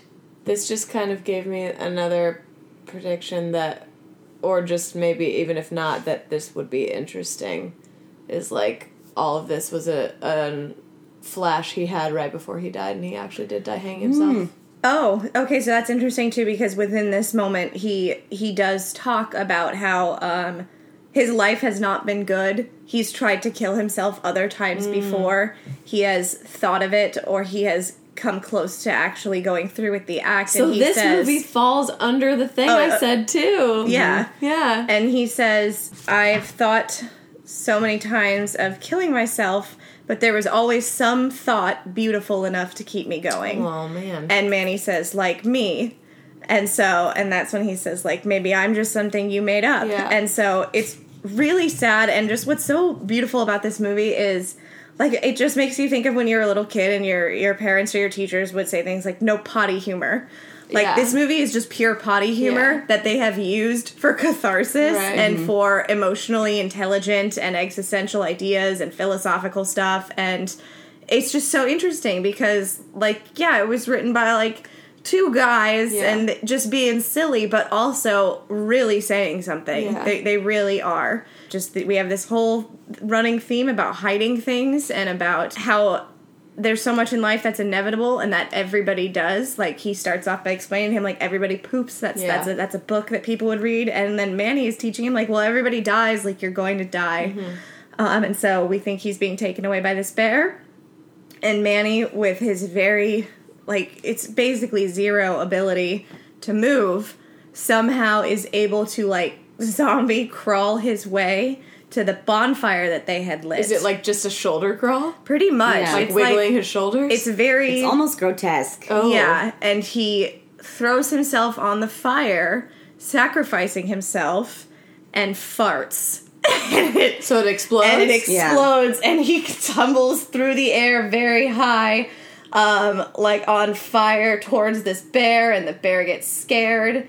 And then i believe it's it's somewhere like similar next to it too where he like he grabs hank he grabs hank and launches them like to the fire. And they shoot up into the air high above all the treetops because of this flaming fart and it's a beautiful moment where it looks like they're flying. And they're looking out over and they see a beautiful city with lights and everything. And they have this really pretty moment of them just up there. And uh, manny is so amazed by the world and thinks it's beautiful. But then obviously they come crashing through a bunch of trees and then land on the floor. The dirt. Yeah. they're okay though. Okay, I was gonna say, did they both die right now? Hank wake wakes up to find that he is strapped to Manny's back, and Manny is now fully capable of movement. Whoa. And he's just I Does he still look like a corpse? Yeah, Yeah. he does. Um, he's just carrying Hank, and he says, "We're here, we're here. We made it to Sarah's house, and they're in the front lawn of Sarah's house." Oh. He's like, "I brought you here. I brought you here so that we could see her and tell her. You got to tell her how you feel. You got to tell her that I love her and that you love her and everything." And they, he's like, "No, no, Manny, you don't understand. We got to get out of here. You fucking crazy." Yeah. And they have a huge lawn fight. yeah they're like In front of. Sarah's house. Yeah. in Sarah's house, and there's also um, some like children's play structure stuff. Like there's a swing set, and there's like a little tricycle, and so they're rolling around fighting, and they're upset. And he's like, "You have to go to her." And then a toddler shows up. She sees Manny, and Manny is kind of like Manny decides to play dead, and so he kind of just like freezes, and Hank is staring, and Manny farts and the girl is like that's gross Yeah. and hank is like why does she think i'm gross oh no am i gross and Hank just says that or Manny? No, Manny says. i'm it. sorry manny says that and so he you know he has to experience what people in society like Ah, judging you with are like and farts, stuff like from a toddler like Yeah. and rejection and all that and so He says it Um, was wrong to come here. Please don't tell Sarah how much I loved her. Manny mm-hmm. says that? Yeah. Oh. and then sarah walks out Okay. and it's mary elizabeth winstead Yeah. a queen and she's very upset that there's two homeless looking men One of next them to her looks dead. next to her toddler Fully and yes, dead body Manny now. looks he is a dead body Yeah. now and she is so concerned and there's not too much exchanging of dialogue but it's clear that you know the daughter explains she's like they were lost in the woods they need help because they had said that to her Mm-hmm. and so she says is that true and hank kind of nods and then through a sequence just kind of jump cuts uh ambulances have arrived a coroner has arrived Hank's got one of those blankets ambulance people give you. Kayleen and I laughed about that earlier this week. when were we talking about? Welcome to Me. oh, Yeah. because of the like we were talking about when people are naked and they get blanketed by cops, and I'm like, are cops just carrying around blankets? I guess. No, it was a paramedic, and that, that's what I said is that Right. paramedics have blankets, cops Right. don't have blankets. But then then, we was- were yeah. like, here's where I keep my gun, here's where I keep my blanket. Then a news crew has showed up. People are kind of watching. So they know that this dead guy can talk. Like other people have seen this anomaly. He's a dead just guy. dead guy. No. Yeah. Oh no. He, Yep. They have him in a body bag now. They're kind of comforting Hank. The news crew shows up. It's like some stranded guy has shown up in somebody's lawn. Um, and they've contacted Hank's father.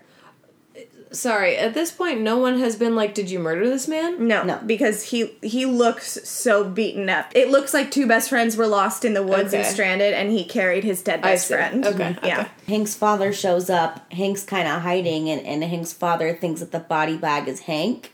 Oh. and he can't even open the body bag and he leaves and doesn't acknowledge you know he doesn't want to deal with that they have such an estranged relationship uh-huh. that he's kind of just like dismissing that and leaves to go to his car uh-huh. And at the same time, a news person comes up to Hank and calls him Manny.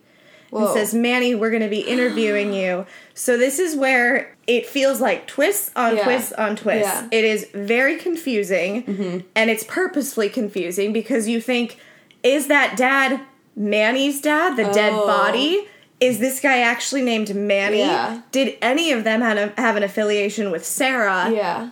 Was this all imagined? You, you're really lost for, for Okay. a good two to five minutes Okay. where you're very, very confused. And at this time, a police officer, you know, comes up and is talking to Hank and um, is has the phone. It's not really clear. He's just like, "Oh, I have your phone. Like, we're gonna call someone for you. Like, we called Dad, and so that's why the dad Mm-hmm. showed up. That was the only number in your phone." Whoa. Um, and Whoa. then the police officer takes the phone to Sarah and is like, "There's a bunch of photos of you on this phone." And so it's not just the one.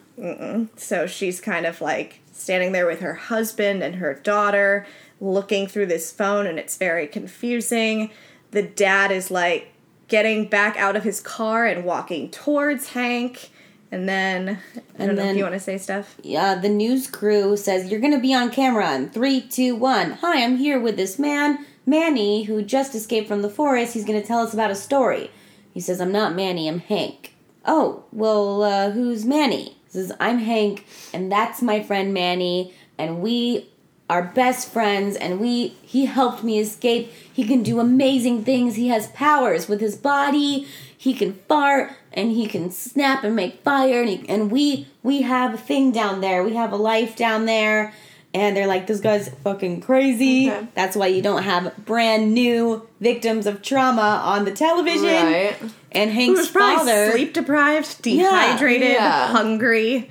Hank's it was father's stupid. like, "What are you doing? You know what? What what is this all about?" And now it's clear that that is Hank's dad. Yeah. And his name is Hank, and he And his calls him Hank. Hank.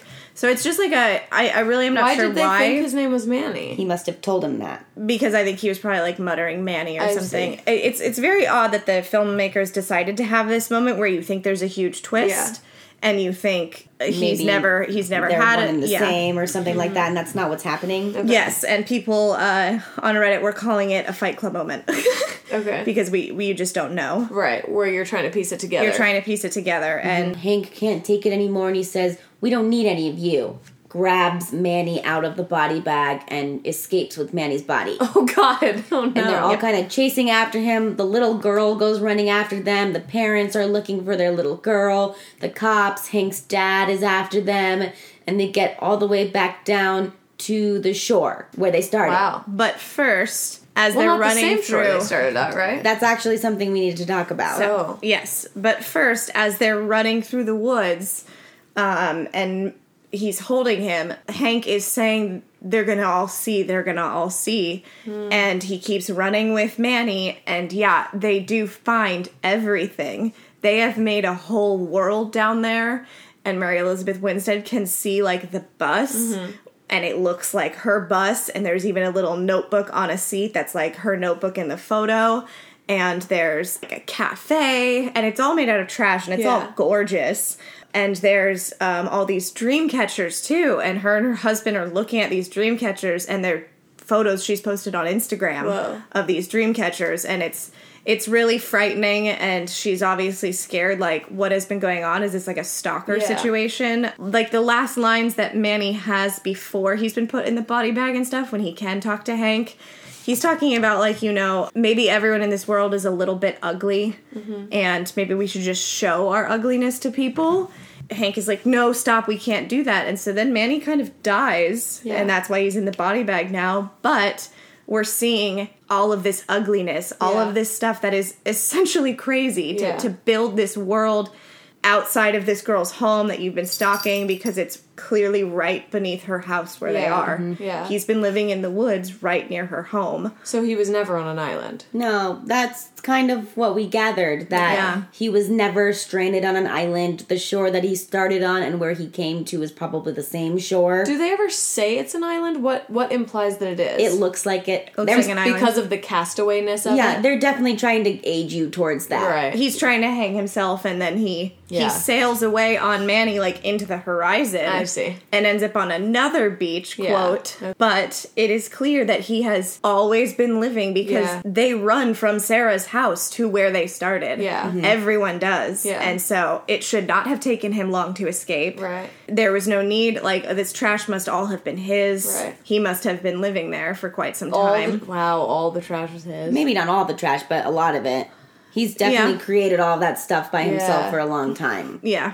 It's clear that it wasn't just like, oh, me and my Swiss Army man made this immediately. Yeah. Like he's Yeah. been living down there for a while, I think. Which is Yeah. why they don't show it being made. Mm-hmm. Yeah. They get down to the beach. Hank is caressing Manny and saying, you know, it's just us. We don't really need any of them. It's just us here together. And they're all kind of surrounding that them, watching them kind of have this really intimate moment.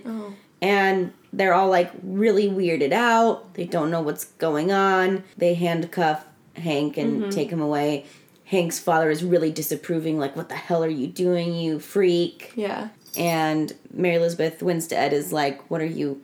What were you doing with all those photos of me? Did you make all of that?" Yeah. He says, "Yes." I I'm feel like I'm not going to explain the end. Can you explain the end? Sure. He is telling all of these people who have all just seen like the ugliest parts of him. Yeah. You know, caressing a dead body, Yeah. having this insane thing in the woods. There's a news crew still following with a camera. Damn. There's this woman he's been uh, infatuated with. There's his dad who we know is disapproving. Um, and he's handcuffed by a police officer and he's saying like you're all wrong like and it's it's clearly like a moment of like society is wrong like Yeah. he was beautiful he was amazing and what uh, he did for me and how he saved my life is really all that matters and like i believe him i believe that manny was real and so after kind of hank has rejected manny on sarah's lawn and gotten in the fight with him Yeah. and told him you know you can't fart anymore in front of people or any of that stuff now manny has died because like kind of like hank stopped believing in him Yeah. And Manny is uh, on the sand like he was when we first saw him. And Hank is telling everybody, no, it was real. And he's got his back turned to him. And Hank farts Yeah. In front of everybody. in front of everybody. And Oh, Hank does. Hank farts in front of everybody. And everyone is kind of like, gross. Like, ugh, what are you doing? But that wakes Manny back up. Aww. and Manny farts. And Manny farts. And the police officer's like, okay, that's enough farting. And Hank's like, it wasn't me. Yeah. And we turn and he's doing that crazy wiggly farty Oh. explosion. and everyone is just flabbergasted and staring. And the cameraman, he lifts up the camera to film it. And this body is just flopping all over until it flops into the ocean and revs up like a jet ski. And Paul Dano gets on it. he doesn't Sadly, get on it. no. They watch Manny him. sails into the distance. Aww. Everyone kind of laughs. Mary Elizabeth says, "What, the, fuck?" And that's the last line of the movie. The only other shots we have are Daniel smiling really big as he's sailing away, and Paul Dano smiling really big from the shore. And that. Did you guys end. cry at the other fart? Oh, uh, I did. Yeah. No. Yeah. Courtney? I like no. Courtney always. I cry quietly. So Courtney looks over and she's like, "Kimmy." Yeah. I was Um, definitely, definitely crying. I think it's an incredibly well thought out, creative, moving movie. Mm-hmm. And it is. Like, if you watch it and say, like, it's stupid, you know what? Yeah. Not everything has to be, like, yeah, it's dramatic. stupid humor, Right. but it also is stupid for a purpose. Um, and so people just need to kind of get off their high horses and get on board with something that is so original. Yeah. Something that is just so beautiful and, and heartfelt and there there just were a lot of funny moments throughout it too. I can't say enough about how good the music was. Yeah. One question that I would like to pose is it's something that I got to think about a little more thoroughly watching it for a second time. Who was Hank before this movie began? Who was Manny before this began? Yeah. How did Manny get there? Is it Hank's doing? And what me and Courtney kind of decided is that Hank is a creep. You oh, know? Oh, yeah. And we don't really see, we go along with him because he's the protagonist of our story, but what we're really doing is following a guy who's essentially a creep in society's eyes. Yeah. But we identify Yeah. with him. We identify with him and it's because I like I'm okay with him, you know, like stalking this girl from afar because he hasn't done anything to hurt anybody. Yeah. He really hasn't. And we Um, don't think that he would. and he wouldn't and it's clear that he's just a, a really lonely person because it's another thing this movie really deals with is loneliness and it's just so sad because rather than you know maybe talk to the girl of his dreams or maybe just even make a friend or maybe even just talk to his family. He goes and he hides in the woods and it's Yeah. it's just really sad. And so I think creep might be too harsh of a word, but I, I do think he's lonely, and um, I kind of want to think that maybe Manny is just uh, not imaginary, but was never a real person. I kind of want to think that he was just this gift that was given Yeah. to Hank, um, who really needed it and who Yeah. needed to learn a lesson in life to to go back into the world and maybe to experience all these things that he has talked about because he's a fearful person and maybe to just be less fearful and less hidden and to really show your scars and show how ugly you are and show Yeah. what what you're actually feeling and thinking and all that i mean don't stalk somebody and then show them but Right, right. Yeah. but maybe don't hide everything in life because even that was something he had hidden you know it was hidden on mm-hmm. his phone and it wasn't something he had in reality And it, it kind of seems too, maybe even more so like if you bottle things up, then they explode. So maybe mm-hmm. if he wasn't hiding his feelings from her to begin with, because we don't know how long he's been stalking her. yeah Maybe if he wasn't hiding his feelings to begin with, he would have been with her and had kids with her. yeah But he didn't, so that's not his anymore. And instead, he's doing this other thing that he needs to hide. You know what I mean? Mm-hmm. Uh, I also just really like the idea of the movie because it totally is one of those things where you never know what somebody else is going through. And Right. being able to see this movie from his perspective, you feel for him because you see how things make sense to him mm. and how he's experiencing them rather than judging him the way that all those people in the forest Exactly. are. Because you know crazy people don't think that they're crazy. Everybody's experiencing something that's real for them. Mm-hmm. Mm-hmm. And I do like that there's justification in that Yeah. and that he is he does get to show them that yes this is real.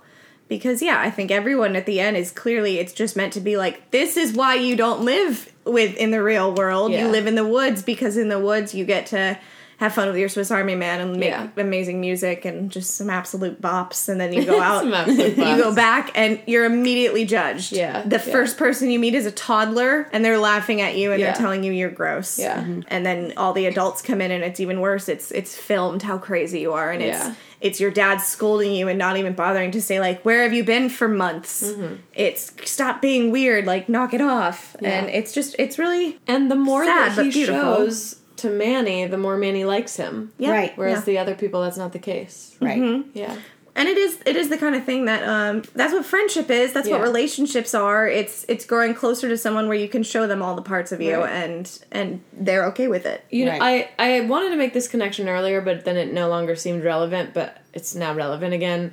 Courtney and I were having this conversation because I've started watching Parks and Rec, Oh. and in the beginning of the show, Chris Pratt's character is with Rashida Jones's character, and they're together for a little bit. But obviously, pretty much everyone in the world who knows that Chris Pratt ends up with Aubrey Plaza, like that's today's their anniversary is it really? yeah that's cute. yeah But so they, you know, that's a big thing people know. So I was waiting for when they're going to get together. And Courtney and I had this whole discussion on how much better of a boyfriend he is to Aubrey Plaza because she doesn't try to change him. Mm-hmm. She accepts all the things that are flaws about him and loves them. Whereas Rashida Jones wasn't that way. And that doesn't make her a bad person, Right. Rashida. But they weren't compatible together. And you have to find people whose flaws you're okay with and you can't try to change them into what, into what you want them to be. exactly yeah not how it works. Here's some fun facts about this film. Ooh, fun. Uh, Daniel Radcliffe has stated that this is his favorite film of his that he's just made. Hysterical and savage to say to the Harry Potter franchise. Um, this movie uh, was filmed in only 22 days, Whoa. which is crazy. so the amount of building that went on. That yeah, I'm crazy. sure it was filmed in that amount of time, but people must have been working on the set I was gonna for say, months. yeah. yeah. I guess that's, I mean, it is still surprising, but considering that most of it takes place in the woods. And with not only two surprising. people, you don't have to worry about schedules. Exactly. Yeah. I'm sure they used all natural light. Despite being billed third, Mary Elizabeth Winstead does not appear until the final act of the film, and her screen time amounts to just five minutes. I mean, that makes sense. Yeah. Yeah. Since it's basically just And them. she's so wonderful. yeah.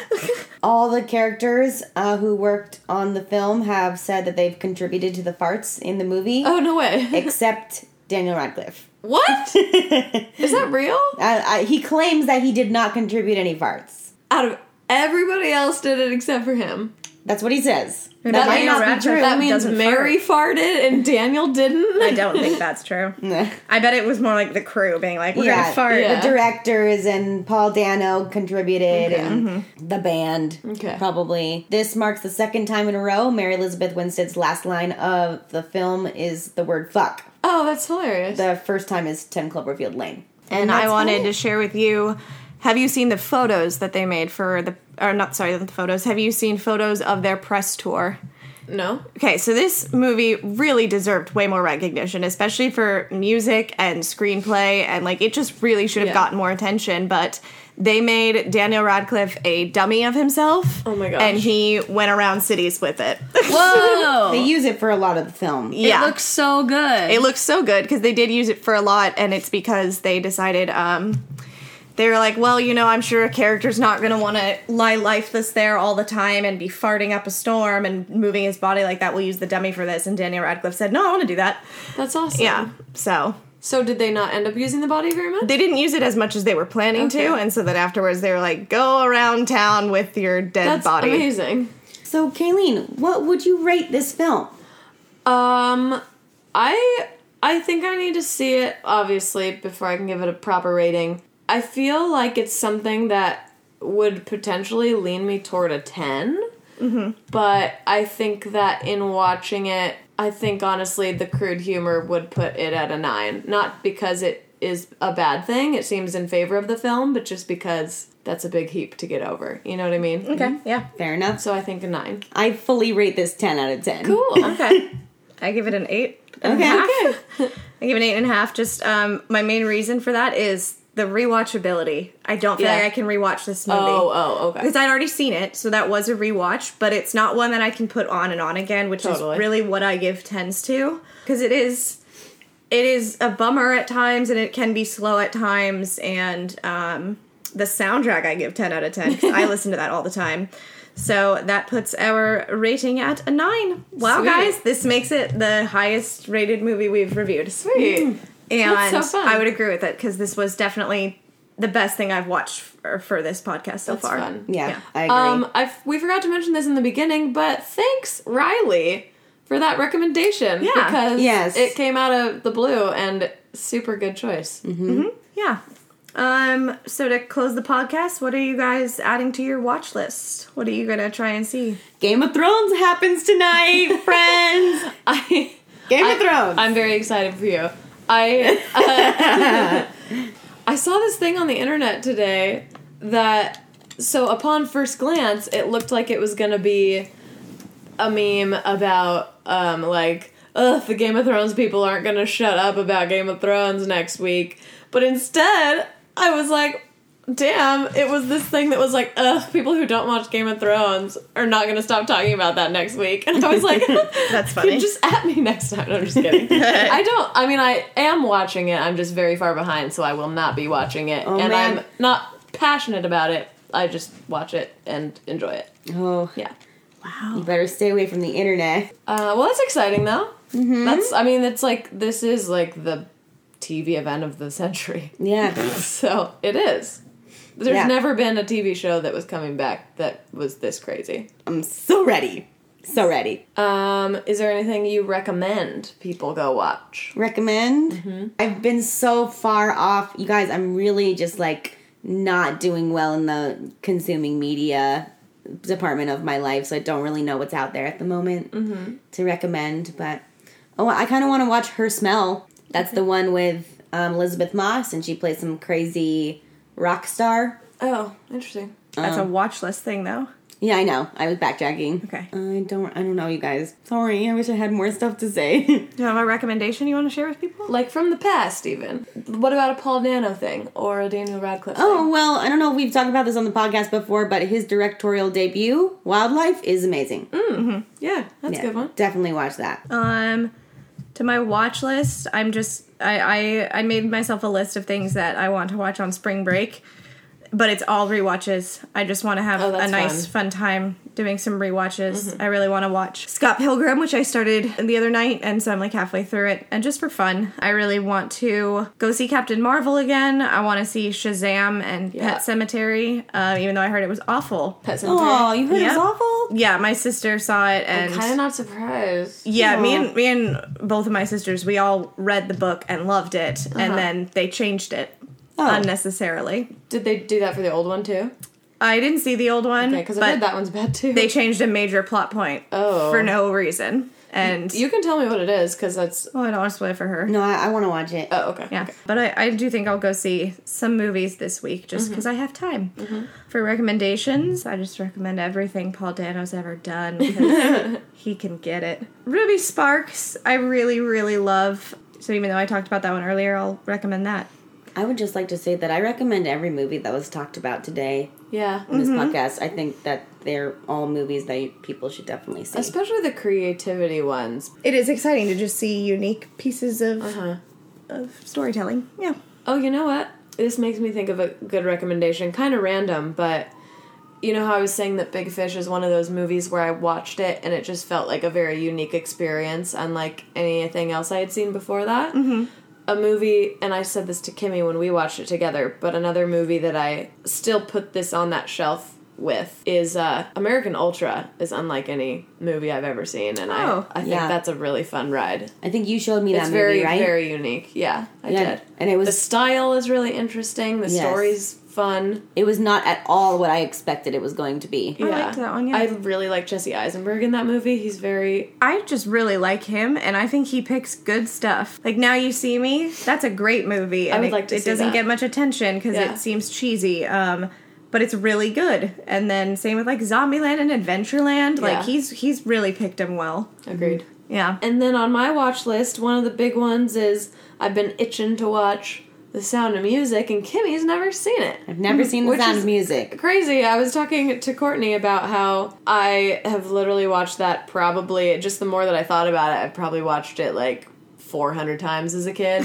like Estimating 400? I know It's exactly. like a three-hour movie. it's one of those it's one of those movies where i i mean i i don't know why even it held my attention being so mm-hmm. long but i i think maybe the songs got me through it because i know all the songs and they're so fun and i would just often when i was little if i liked a movie i would just take it out and watch it immediately after i was like it's Oh, done and then put it right back in Rewind it, put it back in. yeah. Oh, sorry. Yes, I had to rewind it.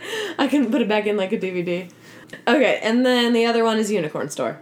So next week we're gonna be doing Shazam because Courtney's letting us do uh, Blockbuster. So get ready for that. Super big deal. I've heard very good things about it. Yep. All right, tune in next week, folks. Sign us off, Kimmy. See you later.